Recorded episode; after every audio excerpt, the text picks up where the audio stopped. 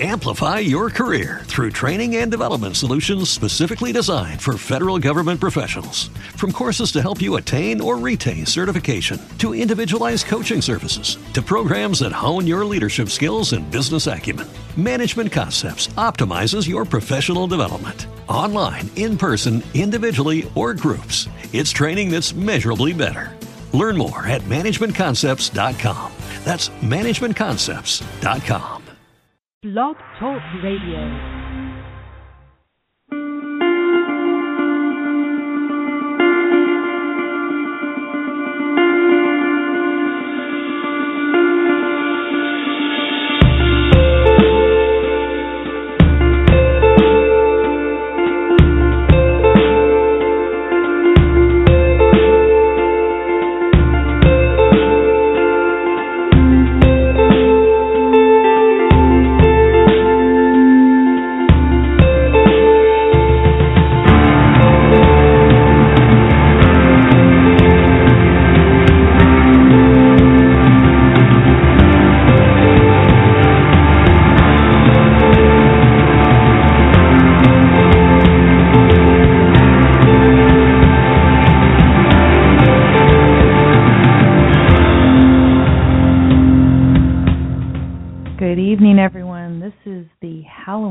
2014 edition of Don't Let It Go Unheard, where we discuss news, politics, and sometimes culture from the perspective of Ayn Rand's philosophy. Ayn Rand's philosophy, objectivism, is the only philosophy that protects, defends, upholds the right to the pursuit of your own happiness.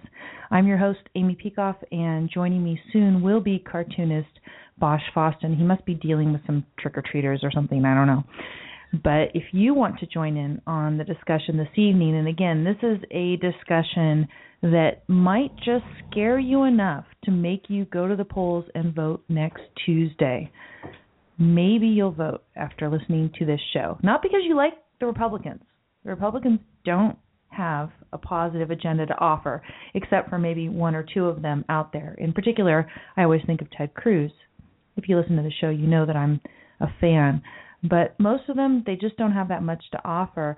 It's really getting rid of a negative or minimizing the damage from a negative in the last couple of years of Obama that we are aiming at. And so I'm going to tell you a lot of things that are at stake on Tuesday tonight. You can call in if you want. The number is 760 888 5817. Again, that's 760 888 5817. And we also have a number of people participating over here in the chat room at Blog Talk Radio. We thank you for tuning in live on Halloween. And we even have a new listener this evening over here in the chat room at Blog Talk Radio. And he thinks that we should not give him the warm welcome that we have, but we are. I don't know. We're objectivists. You know, Roman, his name is, is Roman V over here in the chat room at Blog Talk Radio. He must be listening to Bill Whittle because Bill Whittle thinks that objectivists, in order to be properly selfish, just have to be mean and callous to everyone. And uh yeah, John's over here. Oh, we've got uh Pop Art. Where's Pop Art? Who is Pop Art in the chat room? Am I missing something? Oh, is Pop Art over on the side and not commenting yet? I know Pop Art. Who's kidding? Oh, he was kidding. Ha. He's never listened to Bill, says Roman. And yeah, everyone is being very friendly to each other this evening. This is this is very good. Maybe it's because you know that you're going to have to huddle together and deal with the fright that I'm going to put upon you. Oh, I see a Tammy listener. I know I know pop art from Tammy's chat room, but you don't go by pop art in this chat room, Arthur. So welcome. We're we're glad to have you over here and hang out as well. Um, also, a Steven Crowder listener, he says, yeah, Steven Crowder, I didn't even know that he's doing regular podcasts. Rob says, where's Bosch? Bosch is going to be here in a minute. He just actually came in and gave me the one minute sign a minute ago, so he will be here shortly. One thing that I will do while he is gone is tell you about the very first link over in the program notes at my blog at don'tletitgo.com. Again, if you want to look at the extensive list of stories that we have planned to talk about today, go over to my blog at don'tletitgo.com. You'll see at the top post the program notes for today's show.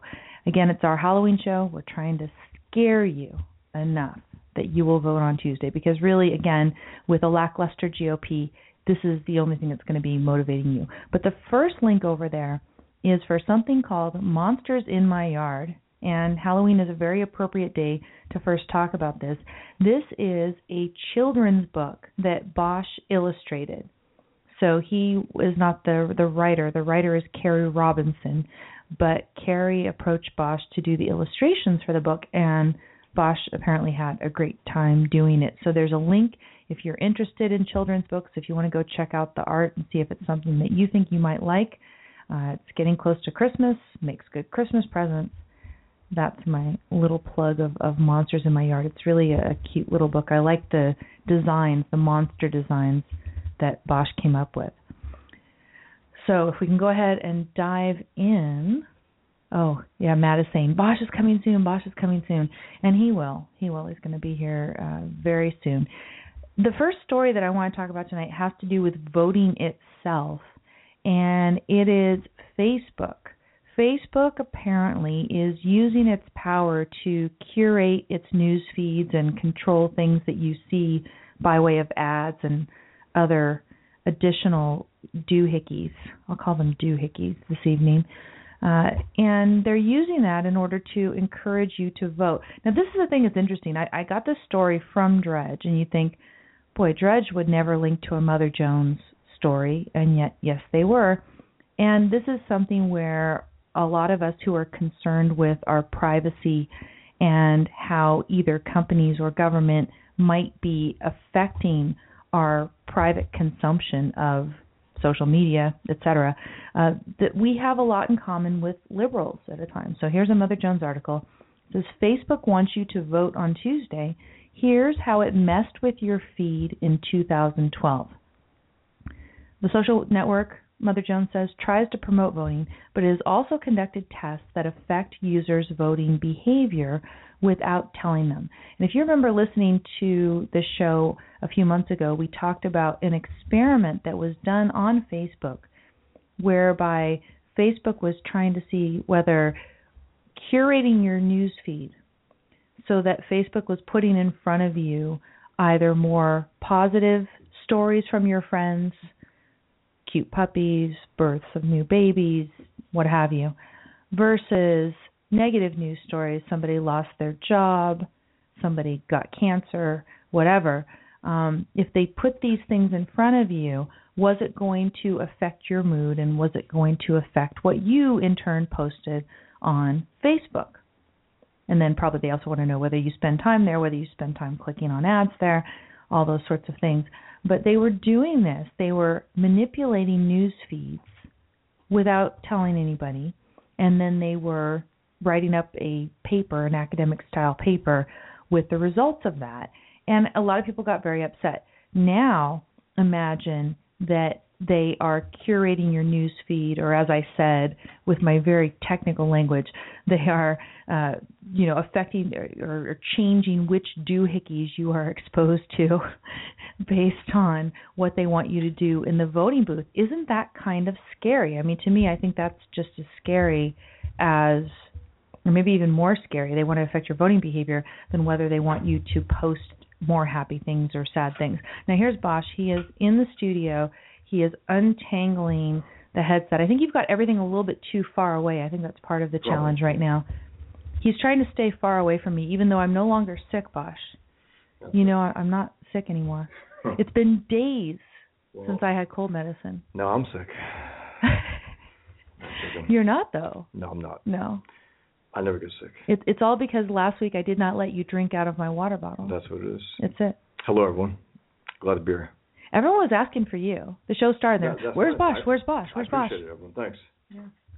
Um, so, what Facebook apparently did in 2012, we are going to find out here. Says on election day, political campaigns, candidates, consultants, and pollsters pay close attention to who votes and why, and so does Facebook. For the past six years, on every national election day, the social networking behemoth has pushed out a tool, a high profile button that proclaims, I'm voting or I'm a voter, designed to encourage Facebook users to vote. To now, vote for whom? Yeah, exactly. Now Facebook says it has finished fine tuning the tool, and if all goes to according to plan on Tuesday, many of its more than 150 million American users will feel a gentle but effective nudge to vote, courtesy of Zuckerberg and Company. If past research is any guide, up to a few million more people will head to the polls partly because their Facebook friends encourage them.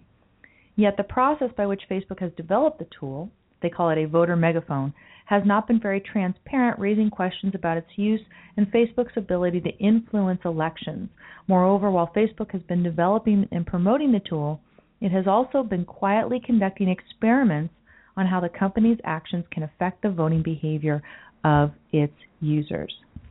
In particular, they've studied how changes in the news feed seen by the users, the constant drip, drip, drip of information shared by friends at the heart of the Facebook experience, can affect the level of interest in politics and their likelihood of voting.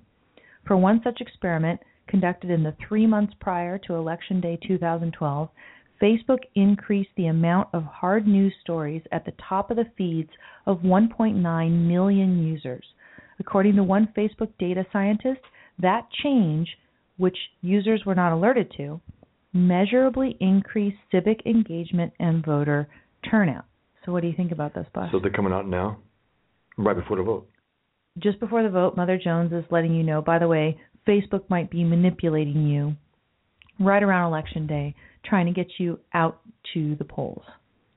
Maybe Facebook manipulated me into putting all the news that I have into this show today, or manipulated Bosch into sharing those news stories with me, and me in turn giving. It this is, you know, it's the trickle down effect yes. of social media. Not sure, but I, I mean, is Facebook going to be happy with our voting behavior? Yeah. No, that's that's the whole thing. You know, I would assume that they, Zuckerberg, Neeler, and the others would want us to vote Democrat. I'm assuming they would. So why, you know, if they want people to quote unquote vote, they don't want them to vote the quote unquote wrong way. You know what I mean? I mean, maybe they only. I guess they put enough stories out there where they think people will well, to, I mean, just imagine if they decide, okay, well, they were able to increase the likelihood of people voting when they did this before. They did this to 1.9 million users in 2012, and they got more of them to vote. Imagine, imagine, right? So imagine now they decide, well, we'll just do it to the people who seem to follow Democrats or liberals, and we won't do this thing that seems to get people to vote for the Republicans, Libertarians, yeah. objectivists, right? Yeah. What do you, I mean, what do you think? I mean, it, it is Facebook's company, yeah, right? Sure. So it's it. We are invited. Mother, Mother Jones is out outing them though. How did Mother, Mother Jones get this info? Mm, I'm not exactly sure how Mother Jones got this information. I don't know. Maybe they got it from Zuckerberg. So hey, yeah. release this now before election day. That's when they get in people's heads. I've been doing this. Who knows? I mean, here's the question: Are you going to worry about it? Are you going? I mean, obviously, I think Facebook would have the right to do it. Sure, they could do it. They invite everyone to their home, right? If I invite you to my home and I decide for whatever reason that I mean, I've I've invited a bunch you of you guys to my certain, home right now, and in effect, my my little on. home on Blog Talk Radio, I've invited everyone here. Yeah, no, I am actually trying to get them to vote. You put on next a certain Tuesday. type, type of music in your home that you want to them to listen to. You want to put certain type of shows in the background. You know I mean, certain mm-hmm. type of books on the table influence people. No, but that that's what their thinking is. Um, I just think um, I don't know. The Republicans flat out suck, but I think it'll be as I wrote. I say it's the anti it's anti Obama Day Tuesday. That's really what it is. It's anti Obama Day, and the Democrats are going to pay for being the Obama Party. They will pay a dear price, and it's just that imagine if Republicans were decent, how much more votes they would have got. Oh yeah. How much more wins they would have had. I know. But I they're know. but they're indecent. So. But there is one thing that's going to bring, I think, Republicans out that's happened this week. Yes. And it's. I think it's Mark Levin pulling it, it, up. It's pathetic that it's so powerful. Yeah. But nonetheless, it is a very powerful thing. We will we will talk yeah. about. Let me go over here to the chat room where we've got Arthur who says being an, a Facebook expert, he says there are ways to get around that, including deciding who your close friends are. Right. He says, but at this point, I think any of the social media is capable of doing this. Um, now Arthur says, "Am I am I going to go rogue like the nutty nurse in Hmm. Maine?" Because you're because you were sick. I don't know. No, no. I you know I was sick for two weeks. Yeah. but I've been free of all cold medicine for days now. So everything that you hear now that's wrong with my brain, Hmm. I'm going to have to attribute to the after effects, the long-standing right. after effects of cold medicine that I've t- not taken for days.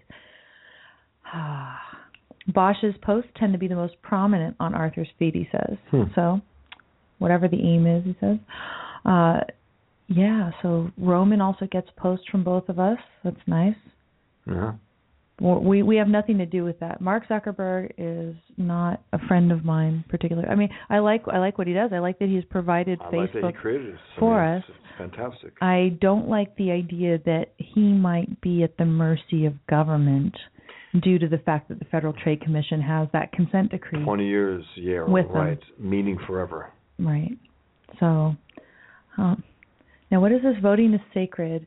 So long as you vote for our rubber stamp automatons, that's Yeah. Debbie Schultz. Yeah. You're supposed to vote for the Dems, then voting is sacred.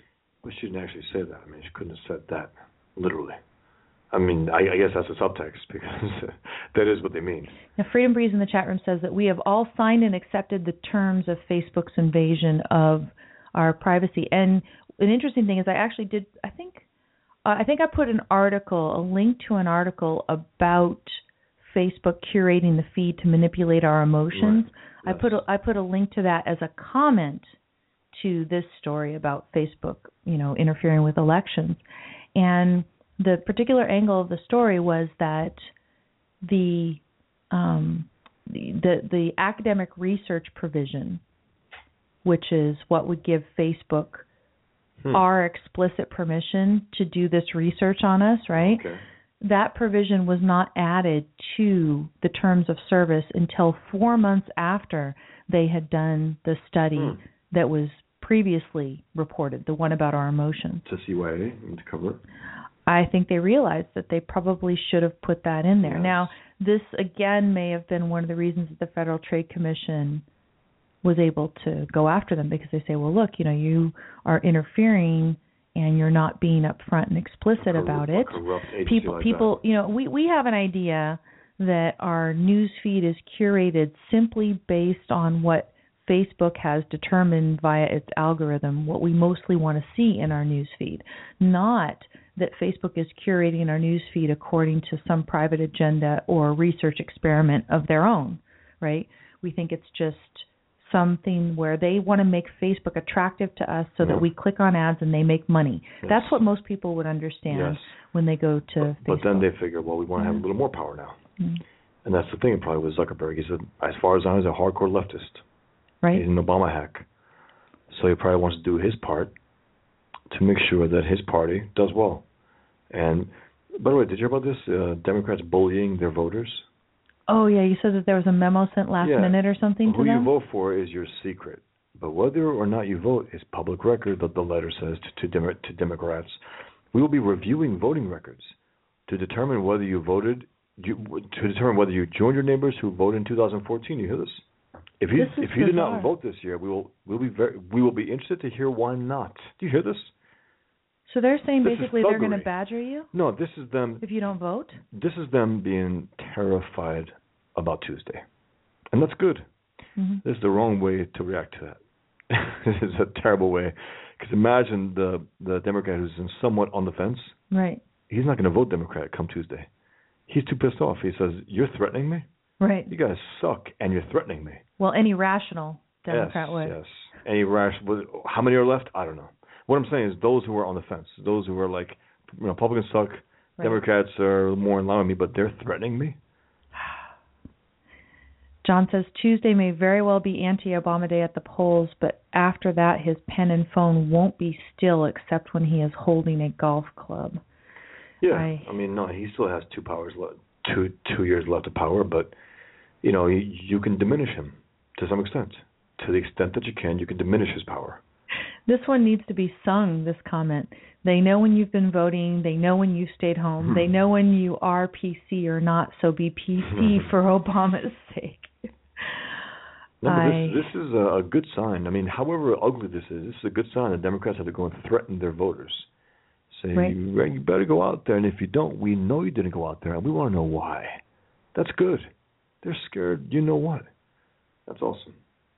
We have other voting Yeah, related. here- sorry, here's a Democrat. I'm outraged. Whether or whether I vote or not is none of your business," said a Manhattan voter who was so incensed that she complained to a, a local Democratic leader. nice, Yeah. nice. The letter's ludicrous and menacing," said another voter. the Excellent. the other initial swath of scary sorry, sorry, stories. This is from New York Post, by the way. This From New York. Post, Yeah. okay. The other initial swath of scary stories over at my blog at don'tletitgo.com includes a number of voting stories, and one is that non-citizens are voting. Non-citizens are voting. And they're making the difference. Uh, the uh, the study finds that in tight races, they almost always go to Democrats now because of that. Right. and that's very likely why they want you know the uh, the alien vote. The article here is from nationalreview.com, and James O'Keefe is documenting the problem in North Carolina where the Senate race is close. A new study by two Old Dominion University professors, based on survey data from the Comparative Congressional Election Study, indicated that 6.4% of all non citizens voted illegally. 6.4% mm. And how of all non citizens voted illegally How in the 2008 Yes, yes, presidential yes. election and a 2.2% in the 2010 midterms. Given that 80% of non citizens lead Democratic, they cite Al Franken's 312 vote win Yes, in the yes. 2008 Minnesota U.S. Senate race Yes. as one likely tipped by non citizen voting. As Senator, of course, Franken cast the 60th vote needed to make Obamacare law. North Carolina this year features one of the closest Senate races between Democrat incumbent Kay Hagan and Republican Thom Tillis. So, what guerrilla filmmaker James O'Keefe, the man who uncovered voter irregularities in states ranging from Colorado to New Hampshire, has learned in North Carolina is disturbing. This month, North Carolina officials found at least 145 illegal aliens still in the country thanks to the Obama administration's Deferred Action for Childhood Arrivals program, and they are registered to vote. Hundreds of other non citizens may also be on the rolls. Voter registration cards routinely are issued without any identification check. Undocumented workers can use it for many purposes, including obtaining a driver's license and qualifying for a job. If a non citizen has a voter registration card, there are plenty of campaign operatives who will, who will encourage him or her to vote illegally. Right. We've known that for a while now, but this is just you know pure proof now. From this, uh, from that from that new uh, what's the name again? What's the name again? The uh, independent journalist. catching Oh, O'Keefe? Yeah. Yeah, James O'Keefe. O'Keefe. So he does good work. that should scare you that you need to go out there and vote to try to counteract some of the non citizens that make it. Yeah. If you are working the polls and there's anything that you legally can do Yeah. To prevent non citizens from voting, that would you'll be wonderful. You'll be discouraged. You'll be considered uh, and looked at as a racist if you try to stop anyone, you know, who you perceive to be maybe an illegal immigrant. Uh, your your colleagues at work, who knows, you know. But uh, this is what they have to do, Democrats, which is a good sign. They have to have those votes what if you're in order to working make. Uh, at the polls and you suspect that somebody has bussed in like a lot of illegal voters which they do. and you just said, God, yeah, wow, that INS agent over there. And then the guy, maybe they were like, maybe they relaxed more at that point, right? Because they know that Obama's I not worked at a restaurant. out. I worked at a restaurant, and the guy said, uh, "La migra, you know, la migra, you know, the immigration," Mhm. and he got these guys running in the back, jumping over a fence, literally. you know what I mean? And he said, "I'm joking, I'm joking." And they were running over. they literally oh. ran and jumped over the fence. I think one of them I'm fell. and- I'm guessing that in Obama's second term that they don't run and jump over No, fences no. anymore anyway. no, things are very comfortable now, and uh, you- know, you got a fire-breathing anti-American in chief, and they're like, "Well, you know, he's in a he he has our back." Another story to tell you that you need to run to the polls. Calibration error. Have you heard this term this week? Yeah. Cal- calibration Cali- errors. What a euphemism. A, a calibration Voter error fraud has, has changed a GOP vote to Democrat vote in an Illinois county. Chicago. Early voting in Illinois got off to a rocky start Monday as votes being cast for Republican candidates were transformed, miraculously, of course, into votes for Democrats. How did the person uh, detect this? Did, did they see it on the on the screen and then complain about it, or after the fact, because who knows? I mean, if there were rats behind there trying to change it, they wouldn't want to give give their hand. I mean, they wanted to to be hidden. People assume that they they vote Republican, that they voted Republican. That's it. I'm not sure. It says Republican state representative candidate Jim Moynihan went to vote Monday at the Schaumburg. I can't Sham? pronounce Sham, Schaumburg. Well, Schaum, well- Schaumburg. Schaumburg. Yeah, but, I got it. Yeah, but it's sham. Fourth now. try, I got it. Now we know Schaumburg. it's sham. No, now we know it's sham. Schaumburg. It's pronounced sham. Mm, okay. You get it? Schaumburg Public Schaumburg? Library. Anyway. Damn. I got it. Okay, sorry everyone. I was like ten times. I know, but I was obsessed with the fact that I couldn't pronounce Yeah, it properly. Sham is so European. I don't know. Schaumburg. Schaumburg. Sham. Here's a quote from Moynihan. I tried to cast a vote for myself, and instead it cast the vote for my opponent. Mm. Moynihan said, You could imagine my surprise as the same thing happened with a number of races when I tried to vote for a Republican and the machine registered a vote for a Democrat. These these guys. The conservative website Illinois Review reported that, quote, while using a touchscreen voting machine in Schaumburg, Moynihan voted for several races on the ballot, only to find that whenever he voted for a Republican candidate, the machine registered the vote for a Democrat in the same race. He notified the election judge at his polling place and demonstrated that it continued to cast a vote for the opposing candidate's party. Hmm. Moynihan was eventually allowed to vote for Republican candidates, including his own race. Um, he offered this gracious lesson to his followers on Twitter, quote, "Be careful when you vote in Illinois. Make sure you take the time to check your votes before submitting." And I would say that to everybody all over the country. Yeah. Make sure to check your votes that if you're especially if you're using a machine Yeah. that the vote that you intend to cast is actually cast. This this is this is nuts. Now there may be machines where hmm it'll be miraculously changed later or something bizarre, but let's hope that that is not if the case. you you know if you're a party that you have to cheat, you know you're in trouble. I mean, big time. Yeah. And to think that there are still Republicans who can win from all this, from the media being Well, and this is the in thing. the in the tank. if you are on the fence about whether to go, one reason you would need to go is to, you know, try to counteract all of the Yeah. so-called calibration Also, errors if, out if you think about it, we have, we live in an age where the mainstream media has been diminished to an extent. You have Fox News, you have you know talk radio, you have Breitbart, you have a lot of websites now, a lot of uh, sources on the right. When in Reagan's day, not nothing. It was all mainstream crap, and he went and had two back-to-back landslides where the media despised him, where the culture, where, where everyone thought, it was the quiet American people who, who voted him in right, massively right. and that's why you you know that's why you know you need that type of guy who can transcend it all, who can transcend the media, talk over them directly to the American people. And the only one right now, as as you know, we as we've said, And it's so funny because we believe it it is Cruz who can do this, yeah, but there are a number of well-educated, otherwise I really agree with these people on a lot of issues. People, and oh no no not not Ted Cruz well can't they do said the same thing about Reagan. He I can't know. win. He can't win. He I can't know. win. He can't win. And close to close the race against Carter, Carter was up in the polls, and he blew him away. So what does that say? Also, It's true. Let me talk about one more voting story, and then I want to take a call that we have waiting over here. Obama says one story may have been elected with illegal votes. This is Judicial Watch, but they are citing an academic study. So, you know, again, I don't know. Judicial Watch, I guess, is a more and That's more good. reliable source all the time. But I remember at one point early on where Mm. people were. This is many years ago, where people were questioning not how. people, maybe some leftists, maybe if they're Mm. if they're on the right, who knows? be.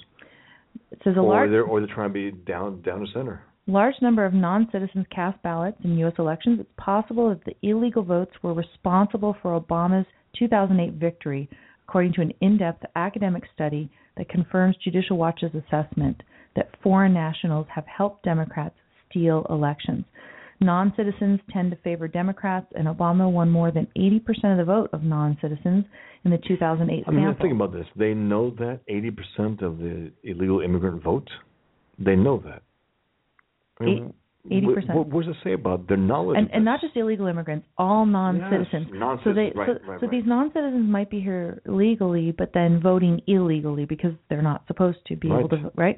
So any non-citizen, 80% of them voted for Obama. Yes. And remember again, 6.4% of the Yes. non-citizens Yes. all voted. This is a bunch of Um, people a voting. of Could have made a difference. it could have made a difference. And also, you know, eighty percent when they say that, you know, so, so some people poo-poo it, say, well, no, we, we don't know they, how they vote. Yes, yes, we do.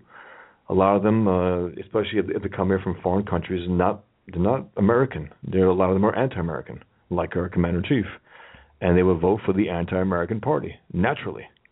They would, they would vote for the party that is not Yeah. American Exactly. Exactly. naturally. So the the first thing I think that should scare you to vote is that we have voter fraud, we have corruption, we have illegals voting, we have machines with quote the- calibration errors. Why are they so against the voter ID? Mark Levin talks about it again and again. You tr- you try to go to the Justice Department, and you try to walk in there without a with, without an ID. What are they gonna do? Holders building, Mister Anti Anti you know voter ID Right. guy. Right. They would never ever ever let you in any government building. We go to places, we go to concerts, we go to move whatever. We go to a certain place that that they require that.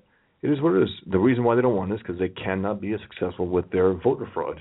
They just can't, and that's why they want it. And that's they. But of, of course, what's what's voter ID now? What do they say when it's brought up now? It's racist. Yes, oh, a voter sure, ID is sure. racist. Yeah. So if you go up to uh, Holder's building and try to get in without that, you call them racist if they if they require your photo ID. I mean that's it. They're they're racist. So we know that Facebook has manipulated people to vote in the past. We know that Zuckerberg of Facebook is more liberal than Oh, yeah. conservative. And hmm, he may just pull out his ability to encourage people to vote and slant it towards the news feeds Yes. of people who are, Are liberal. Yes. So Facebook is against you. The calibration errors of the machines are against you if you if you would like to vote the Democrats out. Yeah. The non-citizens voting when they shouldn't be voting illegally, that's against you. You've got a lot of reasons in terms of voting, you know, in and of itself that you should do this.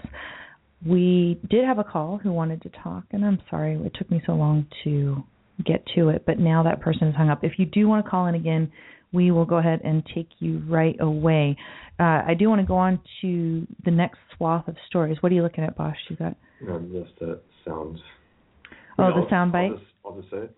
um, no. We can do the Okay. sound bite in. The, this is the um, which one is this?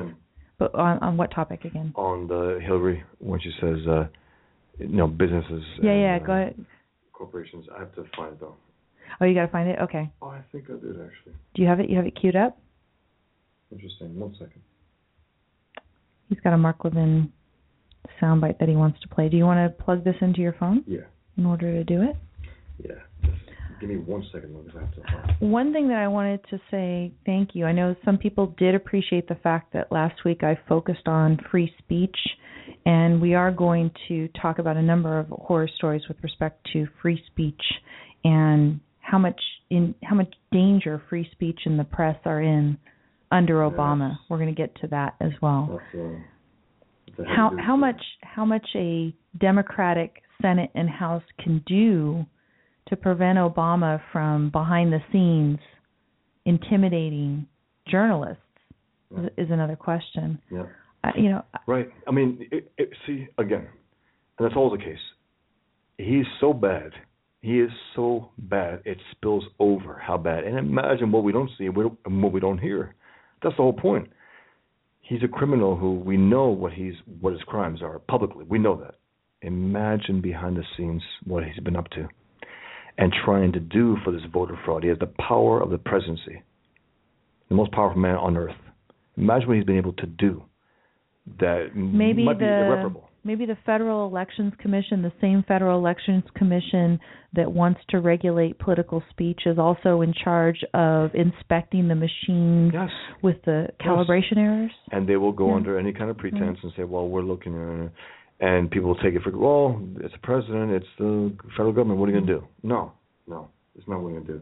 You want to put it on? Go ahead and put it on. Okay, this is uh, Mark Levin responding to the Hillary Clinton uh, terrible, terrible thing that any, any of, our, of our opponents should use against her. Let's see if it's on. Is it going to have the clip as well? Oh, guess what? We need this. Go ahead. uh, her husband.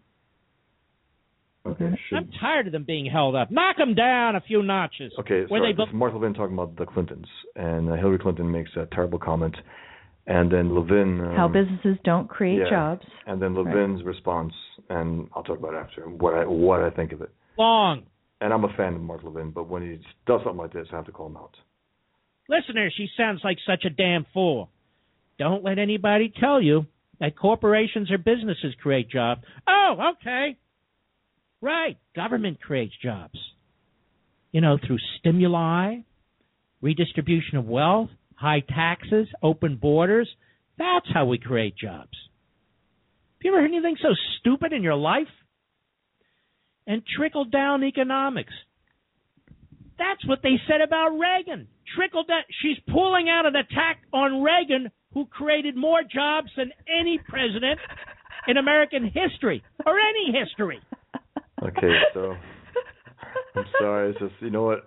I understand he worked for Reagan. Uh, I like Reagan, but he just said He just flipped. He said, he said this politician created said more jobs than anyone. She's she's an idiot for saying that government creates jobs, And but Reagan, created, more, jobs than anyone in history. You know, as a politician, Reagan slightly got And- out and of the way. exactly. Reagan of slightly the got free out of the market. way. Exactly. and that's why we exploded. Imagine if they really got out of our way. I mean, imagine that.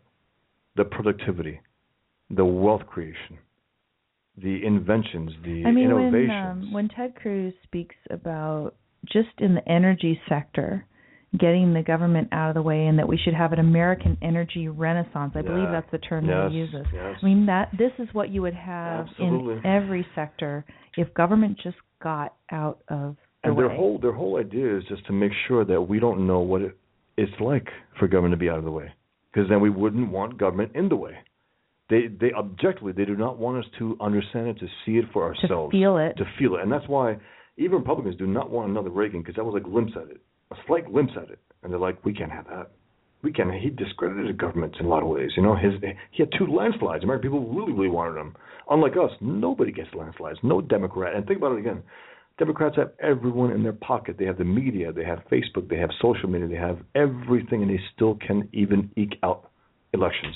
Yeah, and, you know. and when they when they when they sense that on one particular social media platform, namely Twitter, that Yes. Republicans are getting or non-liberals, excuse Yes, me, non-liberals non- yes. are getting the truth out. Then they're like, we have to then they say, down "Oh, we got to crack down on that too." And Mhm. this is just this is you know. so I I thought that was funny. So let's let's talk a little bit about the issue of free speech and free press. And the first story to look at is Sharyl Attkisson. Now, I guess they're talking about Sharyl Attkisson a lot in the media right now because her book is being released. Yes. Is it has it Tuesday. been released? It's Tuesday. going to be released Tuesday. I put it on my on my iPad for the I guess what do you call it? Preview. pre-order, Yeah. pre-order. Pre-order. So it's going to download automatically, magically. No, it's just or- a preview. It's just a preview. Oh, preview. And then next week. Okay. But it looks like an interesting book, and um, she's been, um, you know, smeared. And now there's someone, a critic, who's saying, mm, what could have happened? Maybe couldn't have happened. You know, probably a leftist, you know, just a discredit her. Well, the article that I have here is written by Erik Wemple at the Washington Post. Wemple. Wemple. Okay. Well, Washington Post is left leftist rag, so who knows? Sharyl Attkisson's computer intrusions, quote, worse than anything Nixon ever That's, did. That's what I think a liberal said that on, on on Fox. What's his name? He works for Fox now. He's worked for CNN for years. He said that. Wow. He met her at a cafe. That's the quote I, I'm I'm reading. I think it, I think it's him. What's his name? I forgot his name. Maybe they'll they'll mention it there. That that's a different article, I believe. Now it says, um, and I'm skipping into the middle of this article. Uh, now it says, now we know why Attkisson has been so stingy for so long with details of her computer intrusions. She wanted to have material for her book. The story debuted in May 2013 when she appeared on a Philadelphia radio show and declared that there may be, quote, some relationship between her computer troubles and the sort of tracking that descended upon Fox. Fox News reporter James Rosen, right? Yes. in the much discussed leak case. On a subsequent appearance on O'Reilly Factor, Attkisson said that she thought she knew who was responsible for the ruckus. Um, and so now they've got the book. The book is a reminder of all the ways people can mess with you. It's not just her computers that showed signs of tampering. She said by November 2012, quote, there are so many disruptions on my home phone line, I often can't use it. I call home from my mobile phone and it rings on my end but not at the house. End quote. More devices on the fritz. The television misbehaving, spontaneously jitters, mutes, and freeze frames. Computers, TV, and phone all used Verizon's FiOS service. At one point, Jeff, some guy who was a friend of hers, I guess, warning her, inspects the back of her house and finds a quote stray cable attached to her FiOS box. That cable, he explains, could be used to download data. Yeah. She was the only one willing to tell the truth about this at CBS, and they wouldn't have it. And they called her unreasonable Yeah. in, her, in her pursuit Right. of Benghazi, Fast and Furious. In other words, she was doing her job. And uh, she's a reporter. I don't know where she stands. She says something. She, sometimes, you know, she was asked. Sometimes she goes Republican. Sometimes she goes Democrat. She fancies herself, uh, you know, a nonpartisan. And looking at her and listening to her, I think she might be. I mean, she might be one of those people who wants to follow the truth wherever it leads. Now, she also speaks about someone who she identifies as number one, you know, because she's not revealing identities. This is a confidential source inside the government. And this person found that the breaches on Attkisson's computer were coming from a, quote, sophisticated entity that used commercials, commercial non attributable spyware that's proprietary to a government agency, either CIA, FBI, Defense Intelligence Agency, or the NSA.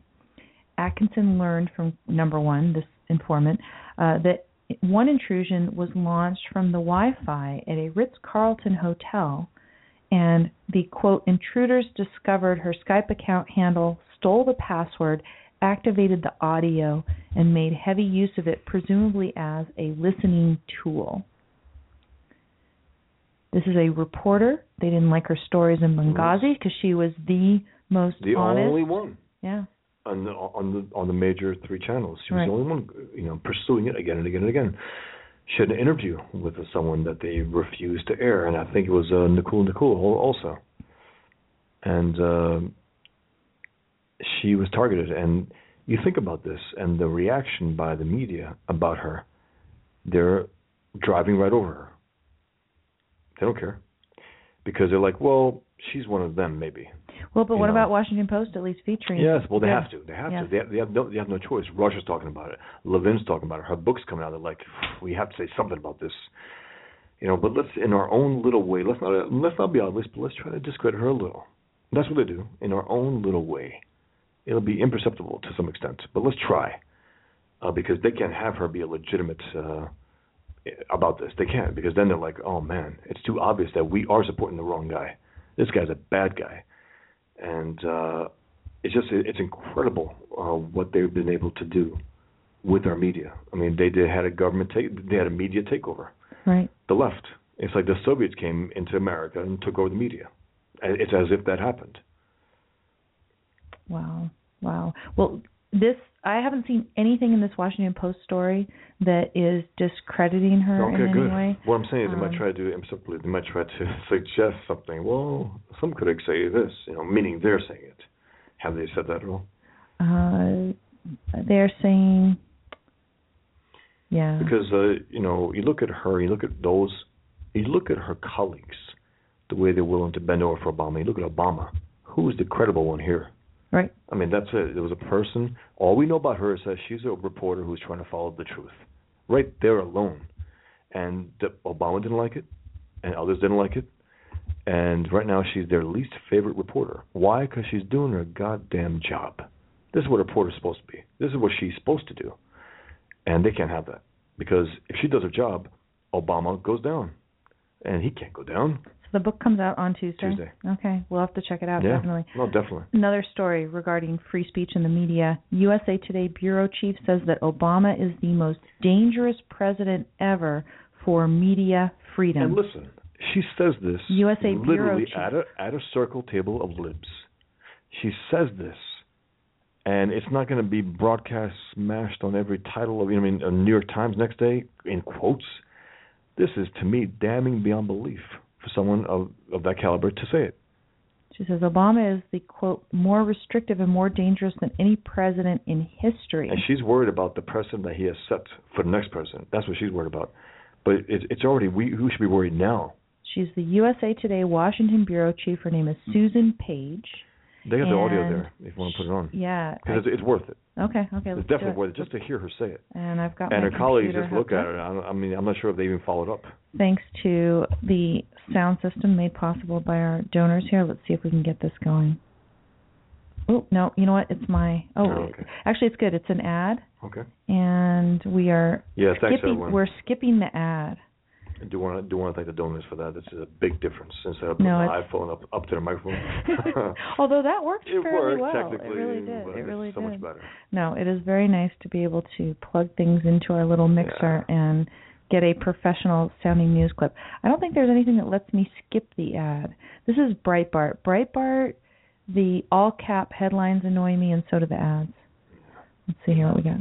And you know, I think both these stories, the Ebola virus and the threat of ISIS, are feeding into a sense that a lot of Americans have that the world is not only a dangerous place, but that the government is not competent to handle it. I mean, even the Secret Service uh, controversy, I think, uh, contributes to that sense. I, I think that's a very dangerous thing for President Obama, the sense that, that his administration is not competent to protect the American people. That is the most fundamental job of a U.S. president. And I think it's a big factor in the midterm elections. I think it is increasingly, um, and th- that set of issues uh, are, are contributing to a sense that Republicans in particular are trying to tap as we go into these final weeks before the election. Now that clip didn't have anything to do with. Was that the clip for the Breitbart? That's the Breitbart clip. I- I just played it. What the? I heard her say that. That must have been the the uh, the uh, thing that I, that I that I sent you.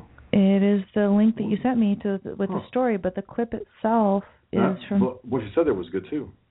yeah. But we just want to hear the actual, because also, I think she was speaking in a way to say what she said. That is a damning indictment. That is a damning thing to say. And she said it in a semi-casual way, in a quick way. Right. You know what I mean about Obama being being being dangerous. Right. Uh, it's also telling for her. She doesn't want to say that, but a part of her feels she has to. Do you her do you do you remember playing the clip and it was the I clip do, of the sure. other? Then I don't know why. Breitbart has messed I'm gonna, up. I'm gonna try to find it Okay, you, it's worth you hearing. you try to find it. It's worth listening Um, to because it's, it's She apparently delivered it at a White House Correspondents Association seminar. Uh, this comment and said that he was more restrictive and more dangerous than any president in history Yeah. With respect to speech. Uh, in 2013, the Associated Press said Obama's crackdown on freedom of the press was having a quote chilling effect on journalism, and this is after Obama's Justice Department secretly obtained the phone records of 100 Associated Press reporters. So remember, the FEC wants to bring out potential restrictions. That that looks that looks similar. Hmm. That looks similar. The clip that you, you're showing me right there, I'm Bosch. I will find it. Okay, if you find it, let me know. Let me know. But I just want to give people a sense of the maybe- threat to freedom of speech under Obama and how if we keep Democrats in the majority, maybe that will be unchecked. This might not be the one. Okay. That is the one. Okay. is what but she said similar thing at this press event. At this president, she Yeah. said a similar thing. Okay, so So let's, let's go ahead and see. see what it is. It's 55 seconds. It's on YouTube. Oh, here I need I need some volume for you. It should pop up. Here we go. What was? My big fear is that this administration's been more restrictive and more challenging to the press, more dangerous to the press, really, than any administration in American history in terms of legal investigations and so on. And the, I think access to the White House has just gotten worse and worse. And I'm worried that whatever happens with this administration, that's the new floor for the next administration, and that we'll never regain access uh, or ability to. Right. And uh, one thing also, and also to me, she's worried about that. And you think about the nature of the average presidential candidate coming up and wanting to be a president post Obama. The kind of power that they're seeking. Right. Because right now he opened up the, the floodgates to presidential power to the way to, to the point where it's never ever been this this, this powerful this office. So the kind of scum you're going to get on both sides is going to be just I mean repulsive seeing these people vie for the, this kind of power when they should never ever have this kind of power.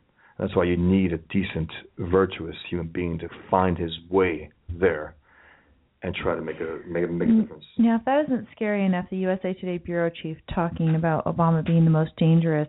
Not a precedent with the. How about this? Again, what a lot of the people in government are going for right now is restrictions on political speech, right? Mm-hmm. They wanted to, in the Senate, the Democrats They want wanted to expand power, political power, and less opposition to it, right. less vocal opposition to it. Right. This is a this is com- I mean total really, dictatorship move. Completely. Yes, yes. So so this is there's a National Review Online piece and it's called Done In by John Doe, and it's a little window on what happens when the government enforces restrictions on campaign speech. Again, that's where they're trying to enact Yes. Further restrictions on campaign speech. They want to do it through the Federal Election Commission. They want to do it through hook by crook. um, a constitutional amendment, which the Dems in the Senate were trying to get through. Uh, they didn't really have any hope for it, but let's not let them do it at all.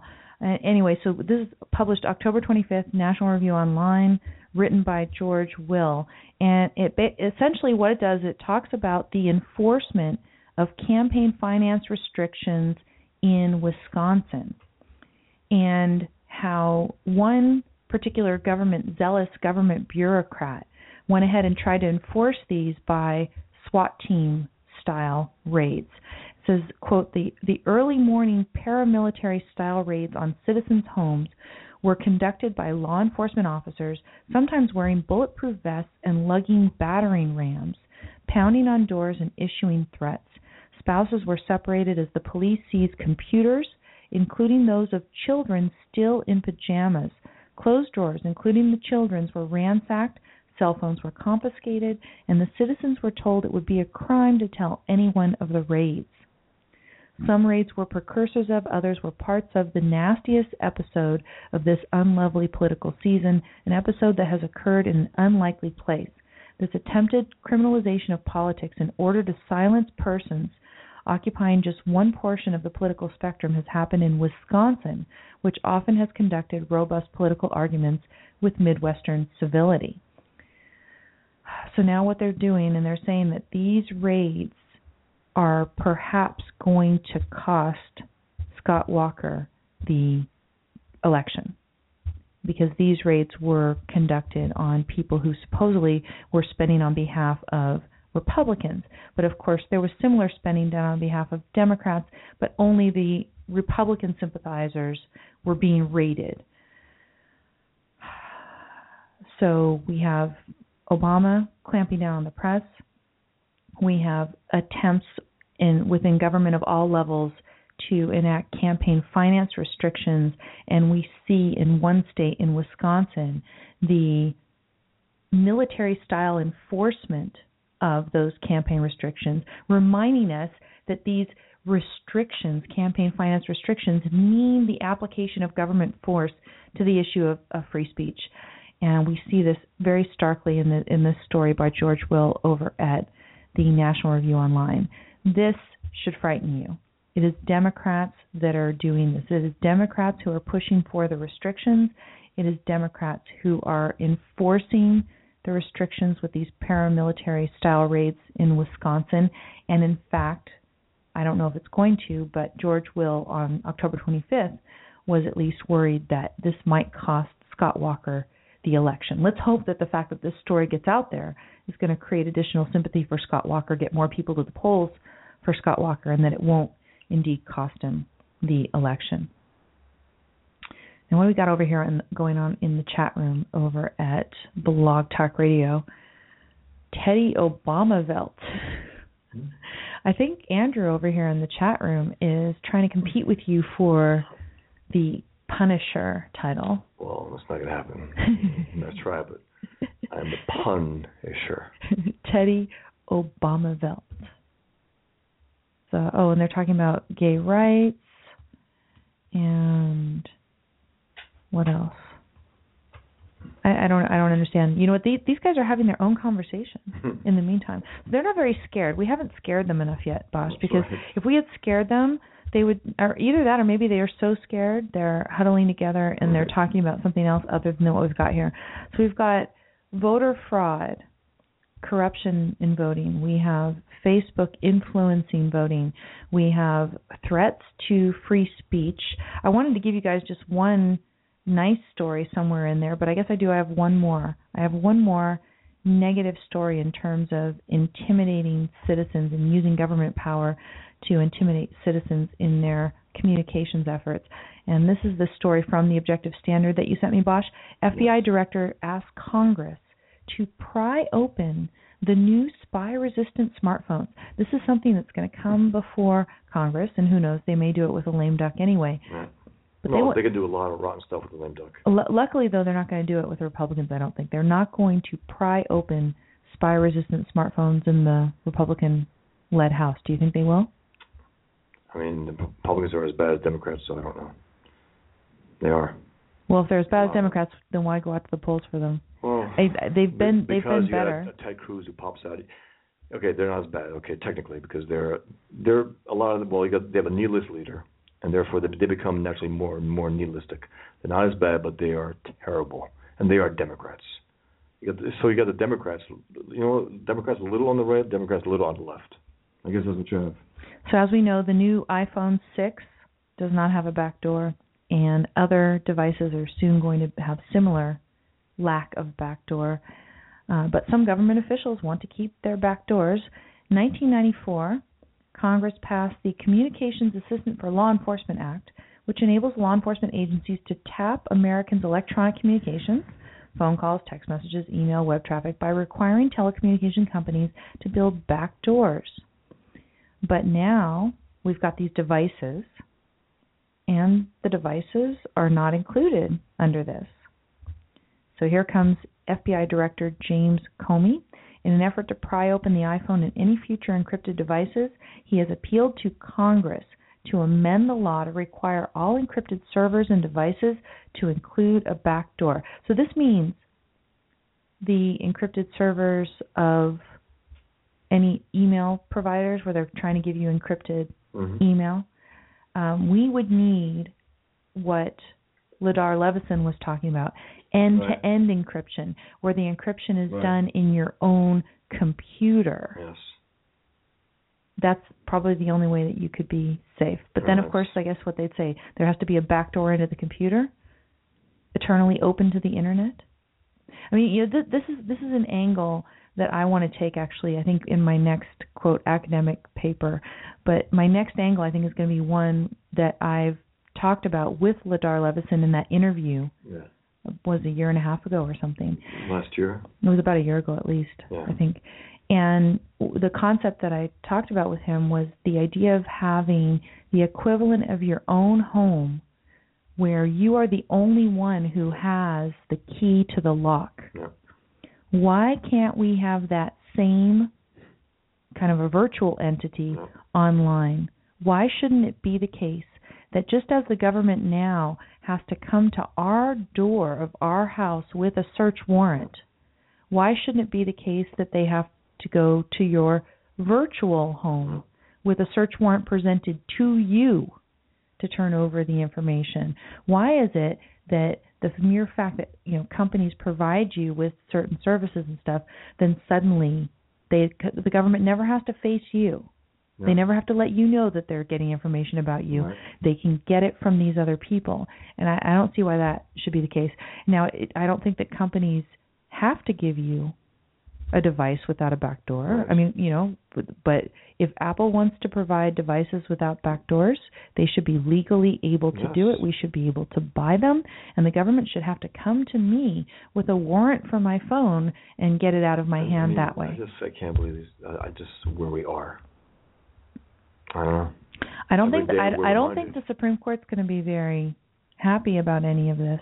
They sh- they Are they? I hope not. no, I mean because in remember there was the recent case saying that you couldn't just search a a cell phone as a quote search incident Yeah, to arrest well, that you had to have a separate Because Warrant? some, some on the left they don't want their privacy. I mean, they don't want what they're up to out But- there. but That's, they- no, but it's it's subjective for them. It's not. on Right. It's not on principle. but they also realize that these devices I'm almost joking. These devices often carry with it as much information or even more Yes. information that is in your Absolutely home. Absolutely right.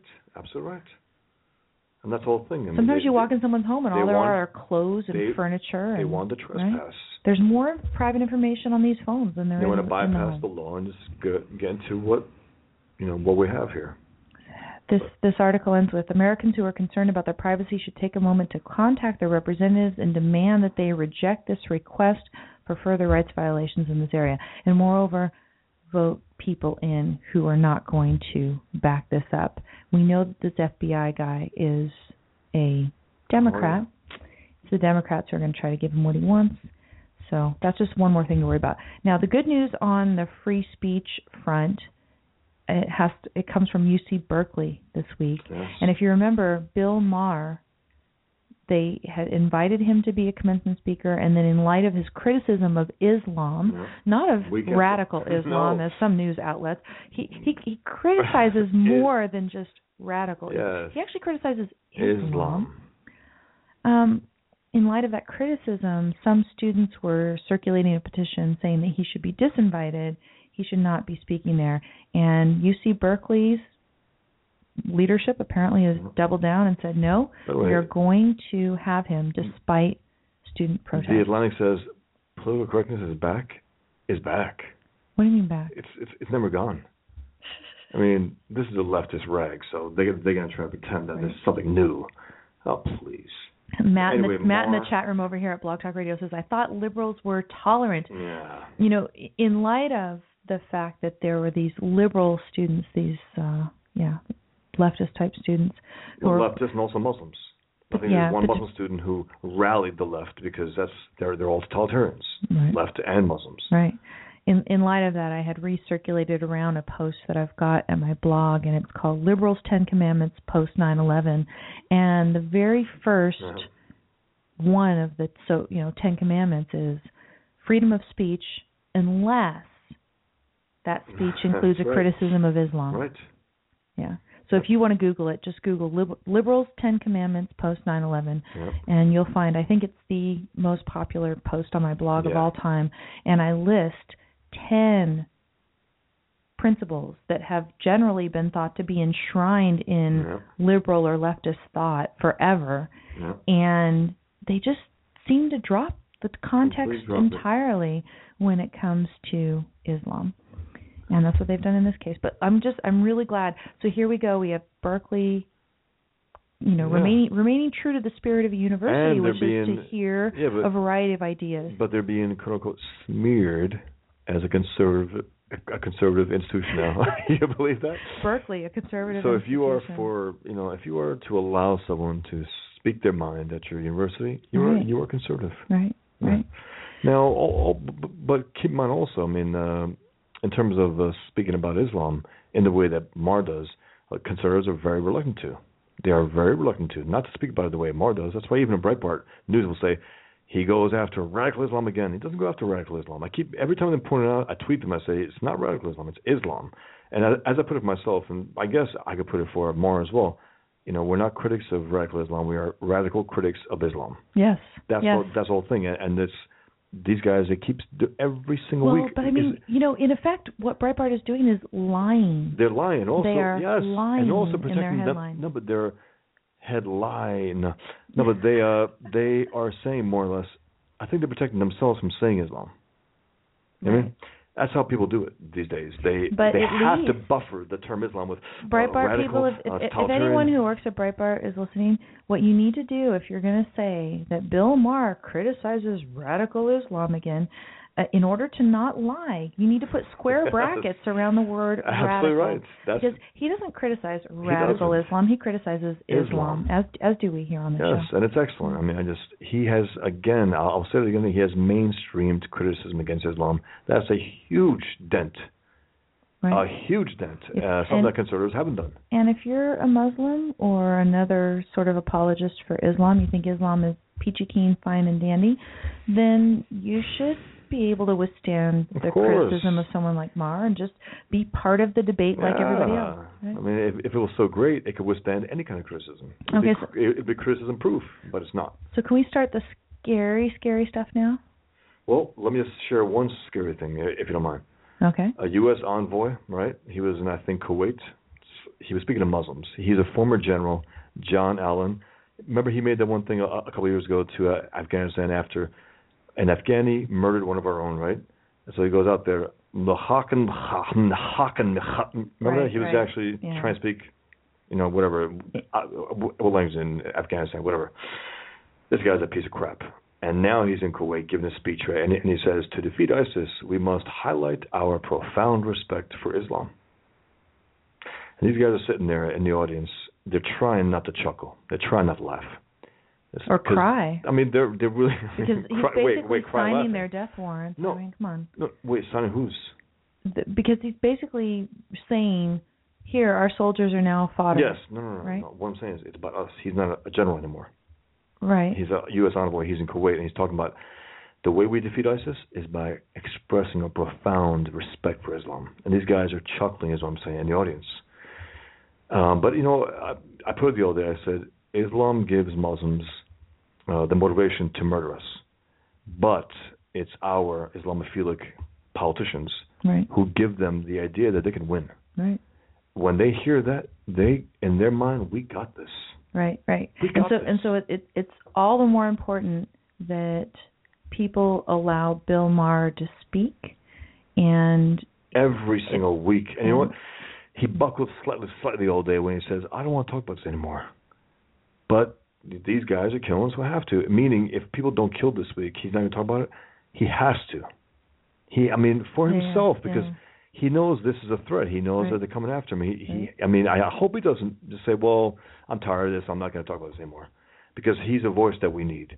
He is forcing his audience, his liberal leftist audience, to hear the truth about Islam, something that they refuse to to hear. right. And again and they're it's sitting there. it's it's someone in the private sector, an individual standing up and doing what our government totally refuses to do, which is to confront and acknowledge the the truth. I love it. Um, I can't stand him outside of it. I mean, he really sucks outside of it. He really does. There must be Um, other things that he's good mm, about. I don't know because I heard something the old day. He was pathetic about it. What was it? Do you it, remember? It was about the um the Ferguson. The guy was a thug, but the cop's a murderer. It's like, wait a minute, a guy's a thug. That thug attacked the cop. Uh, the cop to so, defend himself so, shot him. So was his idea? Yeah, the guy was a thug, but But he's but the cop is supposed to be Superman. Yes, exactly. He's supposed to withstand the guy's yeah. thuggery. Yeah, Look, the guy was trying to grab his gun. This this is what they do. right. thugs, and he shot him. He shot him dead. So what I'm saying is he's pathetic. And also about the Democrats, he's trying to give the Democrats advice to vote. It's like, you idiot. If you are rational enough to understand the greatest ideological threat that we face today, just step back and think who is enabling that enemy far more than the Republicans even. Right. Barack Obama, Pelosi. You know, Pelosi did the uh, ass kiss in Damascus. Remember when she wore the right, uh, right, right. the uh, what do you call that? The headscarf. Right. She's talking to that piece of crap with a long neck. He's a camel, the the leader of uh of Syria. What's his name? Oh, I don't know. Camel neck. Anyway. Awesome. Let's go on to Obamacare. Are you ready? Yeah. Okay. Obamacare. Now, what were you looking at something here in the in the chat room? Yeah. Okay. Do call if people want to call in and chat with us, 760-888-5817. And yes, I do want to scare you with Obamacare. In fact, there was a little game that was going around, I guess, on Twitter, and I saw the hashtag on Facebook. It was in a post of Ted Cruz, and it was scary stories in five words Oh yeah. right? And so my scary story was Obamacare will never be repealed. How is that for five scary words? A scary story in five words. I was actually bugged when I read it. I was I was bugged. But the whole premise was that you were supposed to come up with a And scary I story. and that is the, that yeah. is the scariest story ever in five words. But listen to the information that I have here about Obamacare. Forbes put out an article that I saw this week, which is, and here's the headline Now there can be no doubt Obamacare has increased non group premiums in nearly all states. And of course, this is just information about the 2014 premiums, right? And what they have, if you go over, all the links to all the stories are at my blog at don'tletitgo.com. Go to don'tletitgo.com you can find the links to all these stories. But if you wind up at this Forbes story, Again, now there can be no doubt Obamacare has increased non group premiums. At the Forbes site, they have a chart and they show you the percentage increase state by state by state. So, for example, in Montana, it looks like the premiums, non group premiums, increased almost by 85%. 85%. 85%.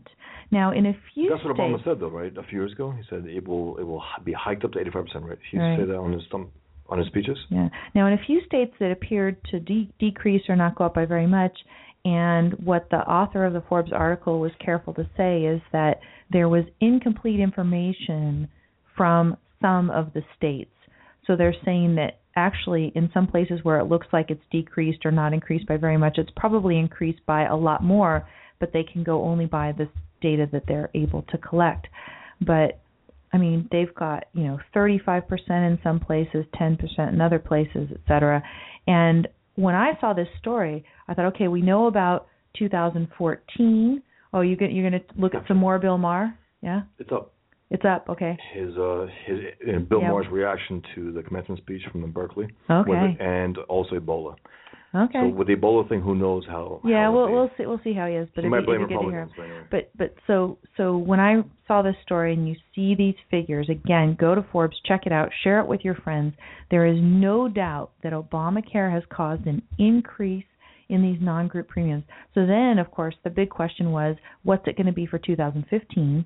And remember that none none of the new premiums were going to be announced until the beginning of the open enrollment period, which conveniently isn't until November 15th, which is after the election, because of course they don't want you to get the sticker shock before the election. And I thought none of us is going to get any information about how our premiums are going to increase until after the election. Gee, that is just crafted by the Democrats. But interestingly enough, if you have a plan this year, a non group premium plan, you may get a letter from your provider telling you what your premium increase will be next year if you choose to stay with essentially the same plan. Of course, the plans are going to be tweaked a little bit and they give you a little detail of, you know, there's going to be this change and now we've got this new class of drugs and we're only going to cover it at 10%, so screw you. Um, things like that. But I've got two data points about plans in California. In one case, the subscriber had had a bronze plan, and that plan is going up 9% next year. In another case, a subscriber had had a platinum plan, and that plan is going up 13% next year. Another anecdotal piece of information I have is about a university, and the university, which had been offering the um, you know the employees a choice of either an HMO plan or a PPO plan, the university will no longer be offering any PPO plan, no preferred provider plans. If you're going to take a university plan, the employer sponsored plan, you have to take the HMO plan because the PPO plan, I guess, was so expensive that now it would be subject to the so called Cadillac tax under Obamacare, and so they weren't offering it anymore. So imagine no PPO plan at all offered at an employer. And I'm sure that's happening at other employers too. So there's some data right there 9%, 13%, people canceling PPO plans entirely. If you want a PPO, you have to buy it individually on the market at those higher rates. We do have the person I think who called before has called back. Hi, who's this? Hello, can you hear me? I can hear you. Who is it? Uh, okay, yeah, this is Roman. Hi. Oh, so you called in. Not only did you come in the chat room, you called in, so welcome. Hey, thank you. Um, yeah, um, um, I found out that my uh, premiums are going up next uh, year. I don't know by how much, so I'm kind of holding off on the rant. But um, I mean, I've never voted before, but I'm I'm gonna vote this Tuesday. Just just in reaction to the health insurance situation. No, uh, I mean I've kind of I, I was gearing up to vote uh, uh, for a while now. It's uh, too much stuff was going on in the country that bothered me. I actually was um, uh, had a question for uh, uh, Bosch. If um, you could, uh, if you could give good sources of history of Islam, um, I mean, as objective as possible sources, for somebody to look up and study up on that. Well, I mean, if you're asking, if you're you know genuine in this, because some people do this and they try to undercut someone, which which I've had before. But I have a whole I have a whole list of books, and uh, I talk about it in interviews. Uh, Robert Spencer's books, um, Andrew Bostom's books. Uh, Andrew Bostom has one book on the history of jihad. One second, let me just pull it out. Actually, I don't want to talk too much about it. Yeah, I'm not. He's, uh, I'm he's not gonna trying grab to a under- book off a shelf right now. Yeah. No, no. I, am not I, trying to undercut anybody. It's just no, that I get I into debates into uh, like uh, like about this issue and with the for example recently got into a debate with another person who happened to be a muslim convert about israel and i was kind of defending the israeli position and right. uh, they were saying oh this source is uh, non non trustworthy and that source is not trustworthy but well, my friend who don't... lives who lived in in gaza is a trustworthy right. source so right. when i speak about it i want to be able to point directly. No, I mean Ro- Robert Spencer to me was probably. I mean, I've read more books by Robert Spencer alone than probably anyone. But Andrew Bostom has some great books. Andrew Bostom has a book called The Legacy of Jihad: Islamic Holy War and the Fate of Non-Muslims. It's an incredible book. It's hundreds of pages long. Um, a lot of research from Islamic uh, texts in the past, from history. Uh, he goes into. The, I mean, it's just. I'm almost reluctant to recommend things to people because I read far too much than I ever ever wanted to learn. But I felt I had to if I want to write a book a story about it, and I had to. But the Quran. Robert Spencer would be a good. Yeah, Robert Spencer probably he covers almost everything: the history of Islam, the history of Muhammad, the the possibility that Muhammad didn't exist, um, books on the the the stealth jihadists in America. Um, I think his first book was Islam Unveiled, which I got years ago. Um, there's another other books. I mean, there's a ton of them. Uh, Serge Trifkovich, uh, Ibn Warraq, it's an excellent book. Why I Am Not a Muslim if you want a primer, I think uh, Islam 101 in a lot of ways, check out Ibn Warraq's book, Why I Am Not a Muslim. It's excellent. It's excellent. It covers more or less everything that you need to know, the basics. But uh, there's so many books. I read dozens and dozens of books. I mean, I, I just, again, I think I learned and too re- much you know, reading reading the Quran itself yeah, read good. the Quran. The other thing, Roman, um, I don't know if you've looked for it before, but if you on Blog Talk Radio search for the name Robert Spencer, I think what will come up is an interview that I did with Robert Spencer and put up on Blog Talk Radio. And the interview was done, it was about a one hour interview at the end of a Quran reading group that I had led. And so there was a lot of very pointed questions to him, and some of them I asked in a sort of devil's advocate mode. So you might enjoy that as well, in in addition to to doing some of the reading. Also, one thing, uh, sorry, Robert Spencer is probably the most uh, reviled uh, of the writers on Islam, especially by Muslims, because he's very effective. He knows Islam chapter and verse. Off the cuff in interviews, he pops out verse this, verse Right. that. It's pretty incredible. I can I hope. I can actually paraphrase an entire passage of the Quran, Yes, but I can. can't even cite where Right. exactly it's from, uh, just because it was so it, ridiculous. I had to memorize it it was such a chore, such a bore reading the book. I literally fell asleep at times. I even put in the margins. But uh, if you want to understand it, and again, I don't recommend people reading the Quran. I, don't re- I, don't re- I recommend people, you know, studying Islam to that extent. I think they should just learn enough where they can counter these arguments, where they can counter Muslims, because Muslims are built to try to discredit you. Mm. Oh, that's not true. Even if you read, let's just say, uh, a Quran uh, translated by, by by an American, oh, that's not a really Quran, and then you say, oh, so a Muslim who read this version, I guess, is not a, a real Muslim. right. But anyway, Certainly. yeah, thanks for asking. Um, yeah, it's it's it's just it's endless. But uh, if you ever want to email or something, I, I can give you a whole list, a pretty uh, comprehensive comprehensive list.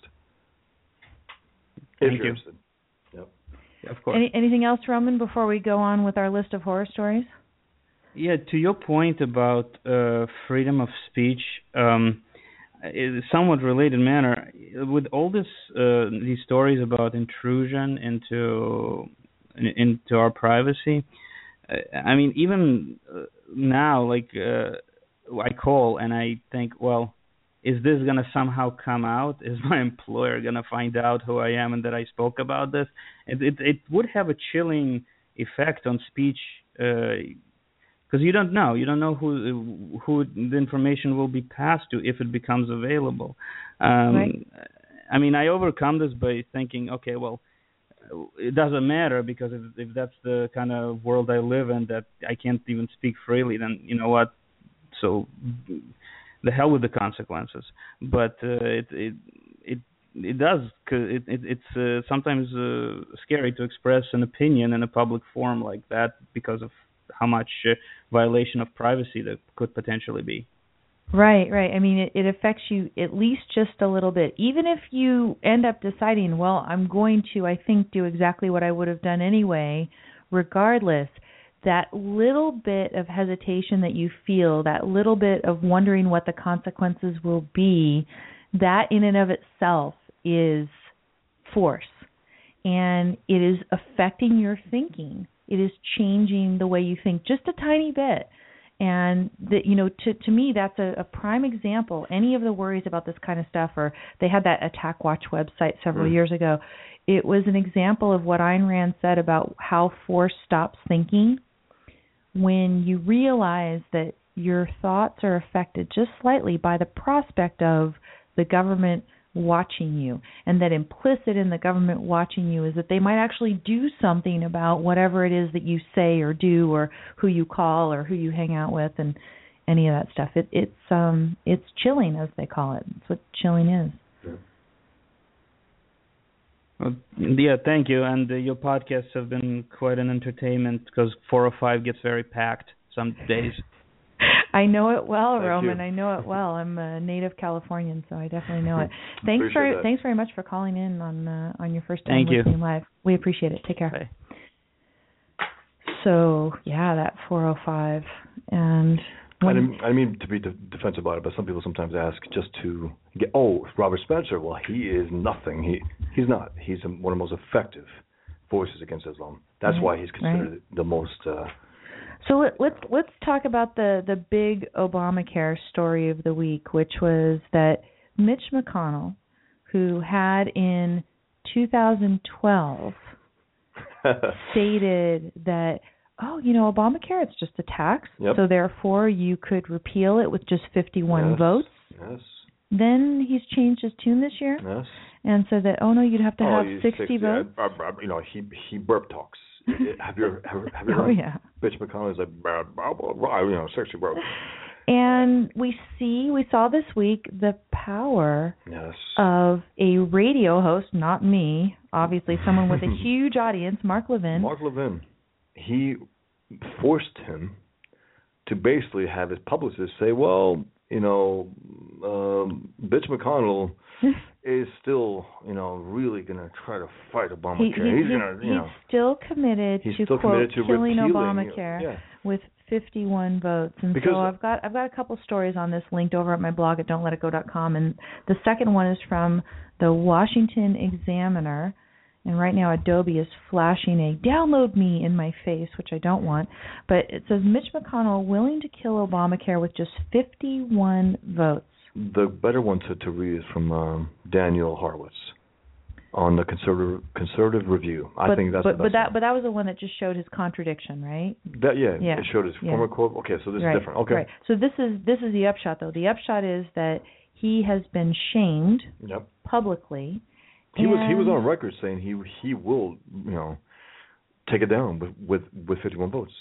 Yeah, so now he's decided okay, yeah, he'll actually have to do that. Now the question is if the Senate passes with 51 or so votes and the House of course would pass a repeal of Obamacare, it goes to Obama's Yes. desk. He's not going to sign that damn thing. Well, the, uh, Daniel Horowitz was talking about that. Let me let me let me let me show you what he said. I, I mean, th- It's th- this is this is the thing. The the thing is, there might be more senators on the Democrat side who now would go ahead and vote for a repeal to save for their Obamacare political ass. to save. Yeah, exactly, exactly. And that that's about what he said, right? more right. or less. Yeah, that's what I figure. So imagine that you actually can go to the polls. You could maybe get a majority in the Senate, and we have Mark Levin able to hold their nose to the fire. Is that, is that is that the uh, hold, metaphor that I want? hold their feet to the fire. Hold their feet to the fire. hold their well, nose to the fire. Well, they're long. whoa, their- hold on. Their Pinocchio nose to the fire. Yeah, you, yeah, you say that. You lied. Well, let's not make a liar. You also burn off your nose. No, but Mark Levin, uh, he may have prompted some listeners of his to. Um, okay. fine- it's fine, he may have prompted some listeners of his to go out and vote Tuesday because of this simple little thing. Because we have been told again and again and again. Even New York Times today released it. Ah, the repeal of Obamacare is not going to happen, you know, and that's what you know we've come to feel in a lot of ways because the Republicans are chumps. You know they well, it. and and here here's something. I mean, it, Hold on, it, Andrew got it. Pinocchio, that's a damn good one. Pinocchio. I, got to give him credit does does he win? Does he win? Yeah, he wins tonight. Roman says the Senate majority would be nice, but how is the House race going? I assume the House is Yeah, going to keep they're its majority. Keep and and pick up some more seats. Yes. I mean, that would be really Yes. nice. It would send a message, so to Yes, it speak, will. If if they did. But but so this is something they could. Eat. I don't know if they're going to get a clean repeal bill They can. passed over Paul Ryan said 85% of it we can knock out. 85% of it, not the full throttle and repeal. Paul Ryan has said this recently. A few years ago, he said. Wow. Now this this rat now they're going to say, "Oh, gee, it's all entrenched," and "Oh my God, people's Yeah, expectations." But, and but the fact is this: they're the Republicans, on it the Republicans, if we see them fight to repeal Obamacare next two years, if we see them generally, you know, really do it, you know how much more that that will carry them into 2016. Yes, of and to course, the presidency. Of course, of course. Say, wait a minute. If, Mm. if these guys look serious, if they get a, a, a, the House, the Senate, and the President, they can absolutely, fully repeal this and not replace the crap. Right. Repeal, replace, re- repeal it. So this is something that we may have a chance to actually do something about in the last couple of years of Obama. Is get rid of Obamacare. That would be amazing. Um, I mean, wow. And and and why you want to do this? I've got a couple of articles just to tell you about government being bad in general with respect to your health. Uh, bad government dietary advice, making people fat, making them die prematurely. You know how the government gives out all of their advice about what you should eat, the five food groups, and how you should, you know, organize your plate and eat low fat, and it's all full of garbage. And of course, when they are shown to be wrong, they never go out there and say, "Oh, we were wrong. Don't do that. Do this." They just try, maybe sort of gradually change their recommendations and pretend that nothing's ever changed. Bad government dietary advice, making you fat, sick, and everything else. And then, of course, stuck with Obamacare health care. Uh, State Department is apparently planning to bring foreign Ebola patients to the U.S., which will only further tax our healthcare system. I did see something that Ted Cruz signed, uh, maybe a letter to Department of Health and Human Services, in which he says, "Look, we need to have accountability about how our nation's healthcare resources are being used to care for these Ebola patients that might be being brought in." Because that is a huge factor. I mean, talk about they said, okay, there's too much being spent on healthcare, and Obama just says, oh, you know, we'll just uh, put these nurses and doctors at risk, Yeah. and we'll spend all this money and build for their sacrifice. build new isolation wards and stuff. Why? Because it is our duty to cure Ebola, of course. Uh, Spanish intelligence has intercepted a plot to weaponize Ebola. Yeah. Again, further reason that we would need to have a healthcare system not crippled by Obamacare. So this is the Obamacare horror story part of this. I'm trying to scare you about your health care and get you to go vote because I think maybe Bis- it could make a difference. It Mitch could make a McConnell difference. said that his original plan was to uproot Obamacare root and branch. And that's the thing. You get these guys with these sound bites, you put it in their face again and again and again. And a, a Ted Cruz with a little more backup in the Senate Right. and more House members who feel their oaths like, like, wait a minute, we, we, we can actually make a difference here. He's not a leader, Mitch McConnell. He's not a leader. He's an end up there by default because whatever it's it's a the seniority time. It's it's his turn. Whatever. Since he's not a leader, he could be forced to make things he doesn't want to do because he has said it on record. As a technically a leader, he said we're going to repeal Obamacare. We do everything against it. Well, all right. Now's your chance. You have the power, and we'll see because it's the whole aspect of it being referred to as a tax, which is which Right. is the reason that they can do it technically on a technicality. on. Right, right, right. And that's why I say, oh, if it's just a tax, then we can just, you know, You know, Roman over here in the chat room is asking whether you could go I could go over the propositions on the ballot. And here's the thing. So I I already voted. I voted by mail a while ago and I gave myself a certain amount of time and I studied as much as I could and I made the best choices that I could given the time that I had and I read little things here and there and stuff. Um let me tell you what I voted. And, uh you know, again, I, I make no kind of claims about omniscience or anything else. Uh, the water bond amendment, which was uh, measure one, I got I was a little torn about it because in today's context, it seems that our water supply is at the behest of government, and so maybe if you vote no, that somehow you're putting at risk an actual supply of water to your own place. But when you actually read the statements, the pros and cons in the little pamphlet, there's credible argument to show that yeah, they're just going to spend a whole bunch of money and they're not going to really affect the water supply in a positive way that much. So, you know, even though in a drought year you're very sympathetic with it, and there's a lot of Republicans who have said yes to this. I said no to spending all that money. Uh, budget stabilization account, where they say, okay, we're going to transfer money when they have excess money to a stabilization account so that they can use that money in the years that they don't have more money. Um, I would say yes. Uh, you you know you're going to save the government money, faster payment of existing debts.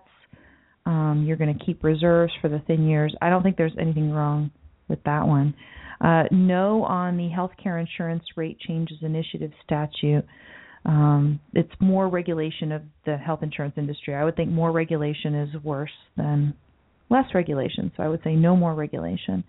Uh, the drug and alcohol testing of doctors and et cetera, that's another regulation. I would say no. Um, isn't there already this kind of stuff there? Um, again, just further regulation of, of healthcare industry. Uh, criminal sentences, misdemeanor penalties. It seemed fine, but then there were other evil things in that legislation, and so on 47, I voted no. Uh, Indian gaming compacts. It, it's weird. On the one hand, you would say, okay, well, we want to at least allow allow some gambling, but I don't like picking winners and losers as to who gets to have gambling and say, oh, well, Indians are privileged and they get to do gambling legally, but nobody else can. So I went ahead and voted no. Um, and I think that's it for the state props. I hope that helps. I mean, I don't know if it helps at all, but if you are tempted to want to have a misdemeanor penalty instead of a felony penalty on the drug and property offenses, blah, blah, it sounds really cool. Go ahead and read Prop 47 because I remember there were other things like it gave money to government schools or it was something that was totally unrelated and evil. So read actually what Prop 47 does and then I think you would join me in in voting no anyway. What I hate is when in the little tiny description it sounds like it's one thing and then really it turns out that it's something else entirely. What do you got there? This is fresh from tonight. Bill Maher talking about his uh, commencement speech with uh, Palestinian, quote unquote, Palestinian Italian journalist, novelist, writer. How how long is the I clip? don't know, it's five minutes. Five minutes. Do we want to try it? I do. Okay, try it. We'll see if I we can do a quick rundown we after. expect to, to be something strong, you know, in in, in, in the defense of himself, of, of free speech, uh, arguing against a Muslim who is anti-free speech. So good. Roman said he he found that helpful. Again, I'm I just you know I give it to you as a friend. I don't give it to you as a as a total expert. I you know take it with a grain of But salt. But if he doesn't vote, you got to find out why. That's right. Like, like Democrats. we don't know how you voted, Roman, but, But we we- know if you voted. uh, put it on. yes. So this is fresh. Oh, wait, here, this here. is I haven't Here heard. I have not heard it. I just wanted to check during the middle of the show because I know that his his, His show airs Yeah. about our showtime. and I always check out his his. See, this is uh, why we don't yeah. have a huge audience because they're all watching Bill Maher. That's right. All right, here we go. I don't know what it, what it is, but it's probably good. It's Bill Maher versus his uh, quote unquote Pal- Palestinian journalist, whatever. Here we go. Go ahead. I hate monologues. When you invite somebody to a commencement speech, you said it. It's about the students. And the New York Times in this piece t- this morning said you can counter a bad speech with a good speech, except they don't have that venue. They don't have that opportunity that day of graduation. They can't opt out of that. And I'll, I'll, Well, I'm I'm, going I'm be telling you speaking one about thing. that subject, I as I understand. just said. And I'll But does that mean we thing. never have speeches? Every speech has to be two people? But this is a commencement speech. This is a commencement address Every commencement of speech these is one speaker. students who are actually. Listen, would you accept an openly anti-Semitic person But to I'm give not- a commencement speech I to a Jewish student? I, I wouldn't actually. I actually would not I- accept that. As I just said, even Reza Aslan says I'm not a bigot, so I rather resent the idea that I'm comparable to an anti-Semite. All I've ever done was basically read facts. What I mean- facts did you read? Well- you never invited. But, but I'm sorry. You are Bill, comparing. I am sorry, Bill. Bill, I, I don't think we want to read. You are comparing jihadist, Salafist, Sunni. You don't You're- know you're- the difference. You're, you're- comparing you're- you're- all Muslims in You're, one you're a pot. And they are, and I am actually a secular, secular Muslim. And when you Okay, I- talk about okay, Islam in a certain way, I mm. have Sorry, a secular Muslim. She just lost her Muslim audience. Right. She just lost her Muslim audience. She did. Well, let me go on. to tell you, and it's Can it's you be- offensive sometimes. can you and be- it's, some people But, feel but it's okay to be offensive. That's what free speech is all about. If free speech is only speech you like, it's not free speech. Nobody.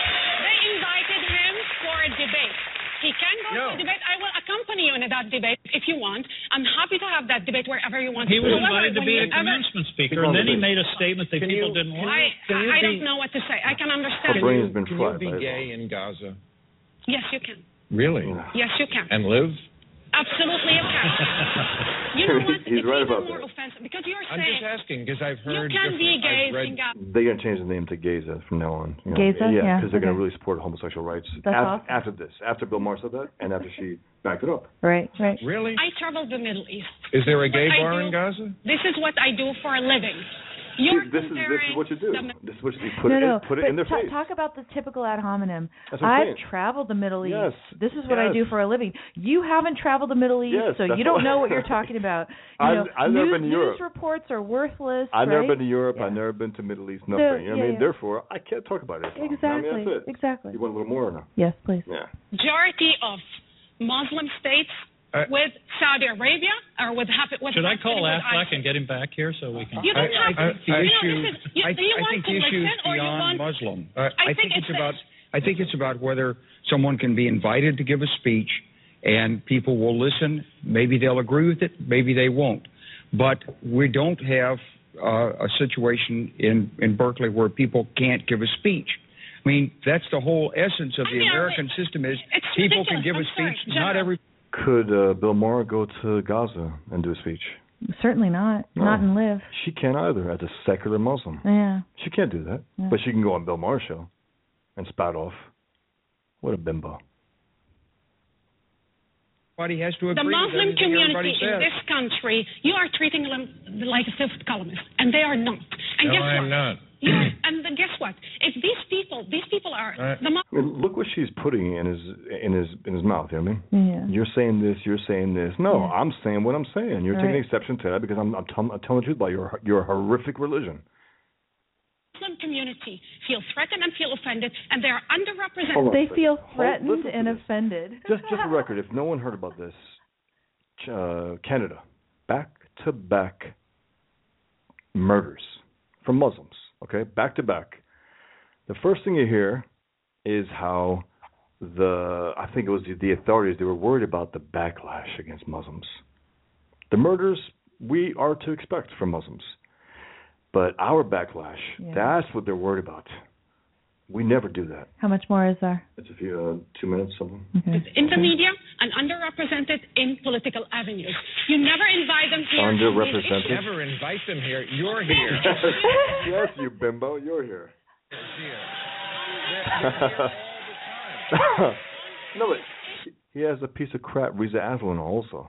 Yeah. A piece of crap Muslim. Yeah. What do you mean on these issues? I mean, I'm the one who says I want to stop talking about this. I can't because things happen in the news. Reza was invited to talk about something else. It was August 1st. Well, Reza's been here I mean- a lot. And I'm happy that he's been here, and I've been here, and I'm so happy to be invited here. However, if you want to have a serious conversation about Islam, and I'm sorry to tell you this, Bill. Every time I say something you don't like, it's not a serious conversation, or I'm a bigot. I'm sorry. In your world, can't either I'd say exactly what you want me to say, or No, else I'm no, a bigot, and look, that I'm- just doesn't work If for me. you look, if you're I think this is good. We're going to let people go ahead and Yeah. grab that clip later. Yeah. But can you send me the link Sure. to that clip and then I'll put it up on my blog at Yes. don'tletitgo.com and definitely check out. I love it. We're going to have to have the the Bill Maher clip of the week or something He's still feature defending there. himself. He's still Because defending himself, which is he's- fantastic. He's doing really well. We have a pile of things to get through, Bosch. So he, let's hasn't, let's he hasn't buckled. let's go ahead and do our kind of uh, what do we call it? Bat out of hell, where we just really zoom through the stories. Okay, so we did Obamacare. Now we got to talk a little bit about ISIS and Islamic State. Uh, one story tells us that ISIS has more land, money, and fighters than Al Qaeda had on 9/11. Yeah. That is how, I guess, what do you call it? Equipped Yeah. ISIS is compared They're to Al Qaeda? the jihadist, you know, group in the world right now. Uh, jihadist. Is Islamic State also But they are. apparently is training children as young as five Yep. To fight and kill and to repeat calls for the murder of Western quote infidels. To be taken unawares. You got five year olds come up to you. What are you gonna do? Now, what can a Republican-led Senate do to improve foreign policy? Advocate for the right actions. Maybe again and again a and again. Republican-led Senate can make sure that funding bills Exactly. can be curbed, that he's not going to be able to send as much money that winds up in the hands of ISIS. They will be able to hurt Obama and not have him do what he wants to, unless he wants to go and do executive ac- action. But then they can actually fight him on that as well. But they could force him to do things he doesn't want to do, meaning things that are good for us. What what I do know is probably that if there is a way to improve what we're doing with foreign policy via a Senate can do it majority, that Ted Cruz will figure out a way to do No it. doubt about it. No doubt about it. And um, just for record, also again, I've said it before. I've never heard Ted Cruz kiss up to Islam ever, ever. No, and, and and you're skeptical. You think that you may do that I at some point, may. but I, I don't think he will. I think he may. He is a We- politician. We'll have to have a friendly bet. No stake. Look, steak I dinner, would love to lose this. steak dinner. I would love to Steak lose dinner. this. Okay, we're shaking hands right now. I would Steak love dinner. to lose it. I don't think that he will ever quote kiss up to Islam. I hope not, Um, and I hope you're right. But I just being a politician, I expect him to. Now listen to this. This is a disturbing statistic in terms of Obama and foreign policy. 92% of Marine casualties in the Afghan war occurred under Obama. Yeah. Imagine that this Afghan war, the initial part of the Afghan war, occurred under George W. Bush for how many years? Uh, sorry, what, what, what, like years? seven, years or seven so? Years. Seven years or Seven so. years. Six, seven years. But Seven years. But 92% Yep. of Marine casualties in that war occurred under Obama. Why? Because he has had the even worse rules of engagement than George W. Bush had. George W. Bush did not have great rules of Absolutely engagement. not terrible rules. But Obama is the only one who would say, okay, we are going to disarm Yes. our soldiers when And they are they in die, the company of armed. Again and again and again. A hundred at least of our soldiers were butchered by their uh, Af- Afghani colleagues. foreign policy horror stories trying to get you to vote on Tuesday. More scary stories from education. And this is I only have one education story this week. We have a number of education stories last week if you would go back and listen to last week's show. But in Maryland, we heard this week that a dad was banned from school, his daughter's school, after complaining about an assignment on Islam that they gave to the daughter. He was banned from the school. Government run schools, government run education, taking more and more control over what is being taught to children in this country. One thing that Republicans would push for is a repeal of Common Core. Not sure what they could do without the White House itself, but there seems to be a lot of popular uh, reaction to Common Core, and they could you know make some use of that. We do need eventually to get government out of education at all levels of government out of education, uh, but this is just one small sample. Uh, I did talk about this book, by the way, at the very beginning of the show. You when you when you weren't here. He's flashing me monsters in my yard. A friend of mine Um, just bought it. Now, how That's about very very cool. Thank you. How about this one? And this is a story that someone gave me this week, and they were thinking, oh, this is a, a great story, right?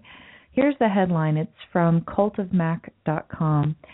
Proposed FCC rule change could deliver the Apple TV you've been dreaming of.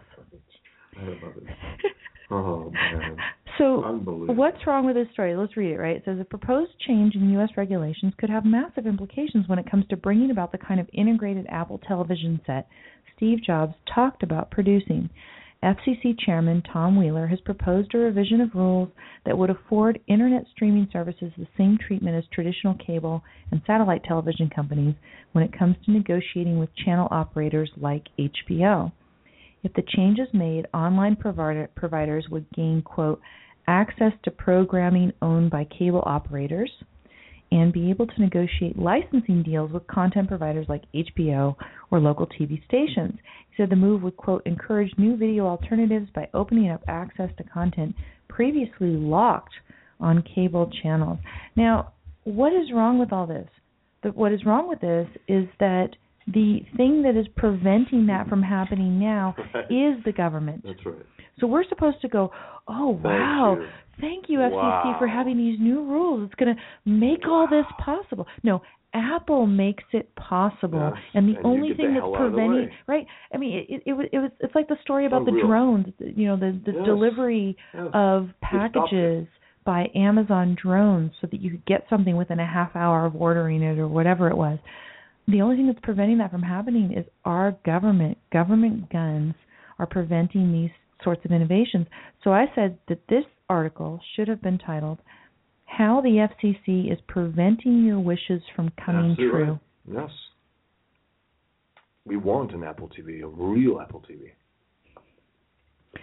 So, just one little taste of the pervasiveness of government regulation, how government regulation is preventing us from having the media enjoyment experience of our dreams, Yep. Namely having everything right there on that Apple TV box, being able to, for example, this is a huge example for so many people, be able to watch the sports games of your choice. Yes. For Imagine- the particular channel that you want to Imagine buy. being able to go on your Apple TV and say, I would like to watch tonight's Cleveland Cavaliers game. Yes. And I would just like to do a little on demand and pay like a buck or two. For that particular game. and just watch that game. I don't have to buy a channel, a sports channel, a TNT. I want that game. I mean, right, right now, now, as it HBO stands, to get others- reliable access to basketball games, you have to actually subscribe to a full cable package. And it's ridiculous. Yeah. It should not be that way. And the thing that's making that right now is government. And so if you get this idea that first of all government regulations are so pervasive that there's a lot of things out there that they're preventing from happening that could be happening that you could be enjoying right now. And moreover, that a website like Cult of Mac, which is pretty entrenched in all this awesome Mac stuff, right? Imagine that they put a headline that just accepts the FCC as a given, just kind of shrugs, like, oh, that's the way it is, so that if there's this proposed FCC rule change, it's going to deliver the Apple TV you've been dreaming of. The rule change is going to deliver. This is how. Unbelievable. So, so regulation is so entrenched in our world Exactly. that it's people the given. People are talking this way as if a rule change can deliver something good. And we're supposed to be gracious. Like, oh, You know, it's again, it's again that you know, government creates jobs, businesses don't create jobs. The rule change is going to deliver the Apple TV.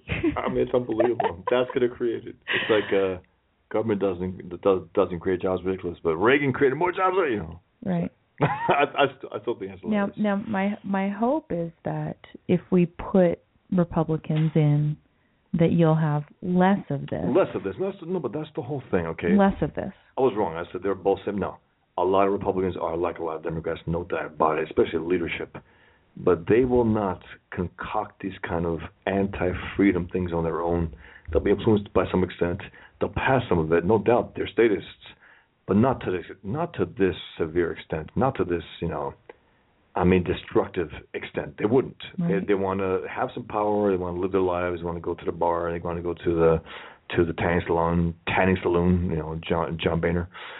But uh, they will not be as destructive, and that's the whole thing. You got to ask yourself right now, as a voter, who is the more destructive party?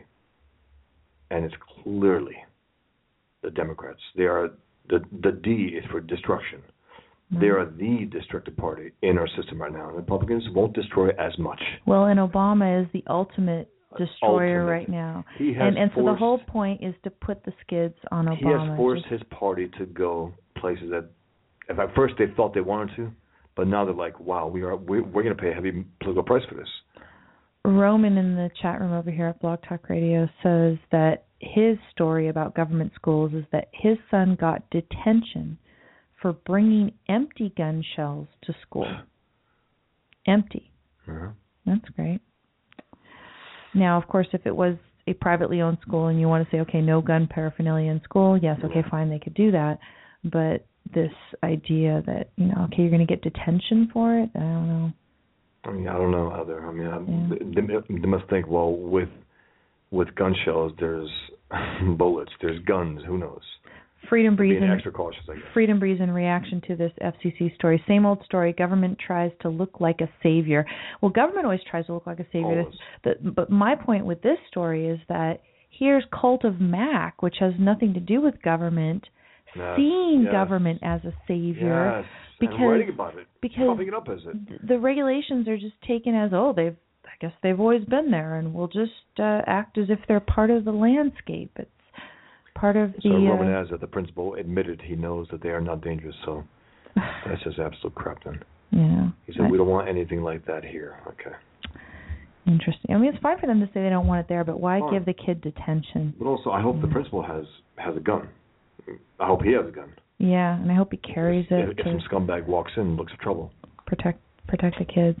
So let's go on to some stories that are going to actually start seeming a little bit good. I mean, Mhm. the next story that I have is actually a good and a bad aspect because there's a Well, connection. It's not Halloween uh, back back east, so It's no longer Halloween, yeah, so we should we should start stretching into some good stories. Okay, so I I'm, I'm hoping that I've scared you enough to get you to the polls on Tuesday. I've talked about regulations, particularly the FCC. I've talked about government schools. I've talked about foreign policy, and Obama in particular is a foreign policy disaster, particularly in the Afghan war. We've also seen a lot in ISIS. Uh, Ebola, and it's taxing the healthcare system, which is already being Yeah. let's say decimated by Obamacare, more than decimated because decimated is 10%. only destroying 10%, so more than decimated by So he did decimate Al Obamacare. Qaeda. That's right. He does. He did did, decimate. He He did. He, did. he wasn't lying. He decimated Al one time Qaeda. He he- took one- one tenth off. One time he didn't lie. Oh God. Um, you know, we talked about, of course, not only Obamacare, but we talked about issues of free speech and privacy being affected and voter fraud. So I think all of those things should scare you into voting. Let's go ahead and, and stop scaring people, start going towards the positive. But I do have one last little scare message. And if you if you remember, yeah, we, we mentioned uh, Ezekiel Emanuel. Ezekiel. Ezekiel Ezekiel, as you call Kent. him. As Ezekiel Debbie's added Kent. Kent. Ezekiel Emanuel Kent. Anyway. And he decided, you know, he thinks he should die at 75. And no. He thinks we should die at 75. No, no, but the whole point is Yeah. that he's one of the architects of Obamacare, and he thinks that all of us should do what he says he's check going out. to do, which is that you should no longer have any significant health care administered to you after age 75, because 75 would be a good time to die. And what I love, that was a story that was published by The Atlantic, and I don't know if the New York Times magazine, which is sort of, I guess, a competitor of The Atlantic, I don't know if they did this in reaction to that, but the article, love this article. It's called Old Masters at the Top of Their Game. And it says after 80, some people don't retire, they reign. And it's story after story after story of people who are fabulously productive after age 80. Just, just just one small example. Besides Frank, you know, Frank Lloyd Wright, Who Nine- isn't in there, but yeah, yeah. years old. But uh, Will Eisner, who who died, I think, 2005. He was 86 years old. A year after year, I think every year, every every two years, graphic novels, full on graphic novels in his 80s. I Right. mean, you know, it, it's funny about Eisenberg. Sorry, just, just, just you know, he's to me the ultimate model of what it means to be a, a cartoonist. Not necessarily his work. I'm not crazy about his work, his writing and drawing, but that's the perfect model. And to be at that age, that productive. Well, and Pretty- and, and in the article, a lot, a number of them talk explicitly about the fact that it's at that age that they are able to sort of integrate all of the experiences, reach new realizations, No doubt. and do things that they wouldn't have been capable of doing earlier. Absolutely. And Ezekiel Emanuel, eh, 75, you know, you're not able to walk Yeah. around as much as like And you know, you know who the some, hell? pe- some people in their and 80s, again- they figured again, it out. Well, and and here's the thing. I mean, and and for those of us who know what I'm talking about, for is for Emanuel to do that to say, okay, 75, he is dismissing the role of the mind Ah, in human completely. productivity, and I'll I'll leave it at that well, because he, he's done it because he's one of the architects of Obamacare. He already he already Right. dismissed his own mind, so he wants us to to, to you know. By the way, with the the scary stories in five words, one of them was Atlas shrugged with no John Galt. Mm. That's scary. Yeah. That's really scary. That's terrifying. Now I'm wondering if that is that five words. How did I do it? I forget how I. Maybe they connected. or without John Did, Galt. did you read that? Yeah, that was that was a scary story in five words that I did. And so the idea was so that and the other one yeah, yeah. that just But but, but dominated him. no, but if but if you could imagine Yeah. living in the world of Atlas Shrugged, but With there no- wasn't a John Galt to even provide any hope for human progress in the future. Wow. So then they they say, "Who is John Doe?" That's that's what they'll say in the Yeah, right? right. in in that kind of world. Um so that's it. Okay, that's funny. With no John not. Doe? Yeah, who is John Doe? That's what people will be asking in that kind of world. If there's no Exactly, John Galt. exactly. Because, because they don't know his name. yeah. anyway, Bad. I guess. Um okay, so then here's I think this is probably just unadulterated good news because the other one of course it was good news, you know, championing how these people who are productive into their 80s the the- Avengers uh, 2 uh, trailer. Good news. Check it out. The Avengers Age of Ultron. Check it out. Are you are you bored with my good news stories? No, please. Okay. I'm listening. Okay. Here we go. Uh, Gallup poll: Public support for stricter gun laws drops Yes. 11 points Yes. in less than two years. Awesome. Part of Obama's second term, and and people say, what do you, what is what has Obama done? He has sold guns and he has sold Atlas is That's awesome. right. He was Uh, given an award in one cartoon. Here's another. I'm, I'm, doing I'm doing hit and run on these good stories now. Shocking Harvard poll. This is a Washington Examiner story. Shocking Harvard poll. Someone Mil- mentioned that in the in the chat room as well. Oh, excellent. Yeah. Millennial voters want GOP in charge. Abandon Obama. Well, yeah. Interesting. Isn't that amazing? Reality is hitting these kids. I think it is. And I mean, they see, as I see all the time, you see your pay stub Yep. And you see how much is taken out in taxes, and you cannot believe it. It's Yep. insanely disgusting. Harvard University on Wednesday provided new proof that the Democrats are going to be broadsided in Tuesday's national elections as millennial voters, in a shocking shift, now prefer a Republican controlled Congress and give President Obama his second lowest grade ever. New and massive poll 2,029 people, 18 to 29 year old, from Harvard Institute of Politics they just released found that those who say they will definitely be voting, 51% want the GOP in charge, 47% favoring Democratic By the way, there's control. some stories out there right now that Obama might make history. He might be the one president who lost more seats than anyone, any president.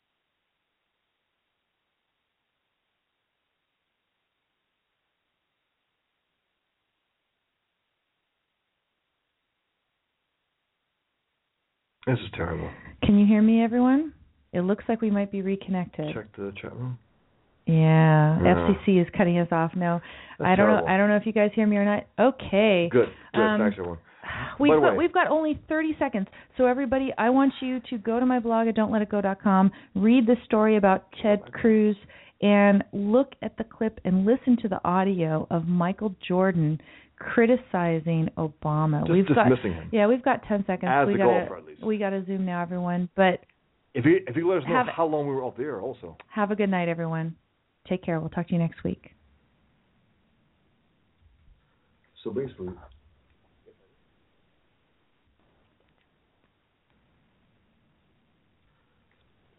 Hey guys, it is Ryan. I'm not sure if you know this about me, but I'm a bit of a fun fanatic when I can. I like to work, but I like fun too. It's a thing. And now the truth is out there. I can tell you about my favorite place to have fun Chumba Casino. They have hundreds of social casino style games to choose from, with new games released each week. You can play for free anytime, anywhere and each day brings a new chance to collect daily bonuses. So join me in the fun. Sign up now at ChumbaCasino.com. No purchase necessary. VGW. Void were prohibited by law. See terms and conditions. 18 plus. Tax day is coming. Oh, no. But if you sign up for Robinhood Gold's IRA with a 3% match, you can get up to $195 for the 2023 tax year. Oh, yeah. Sign up at Robinhood.com slash boost by tax day to get the biggest contribution match on the market. Subscription fees apply. Investing involves risk. 3% match requires gold for one year from first match. Must keep IRA for five years. Robinhood Financial LLC member SIPC.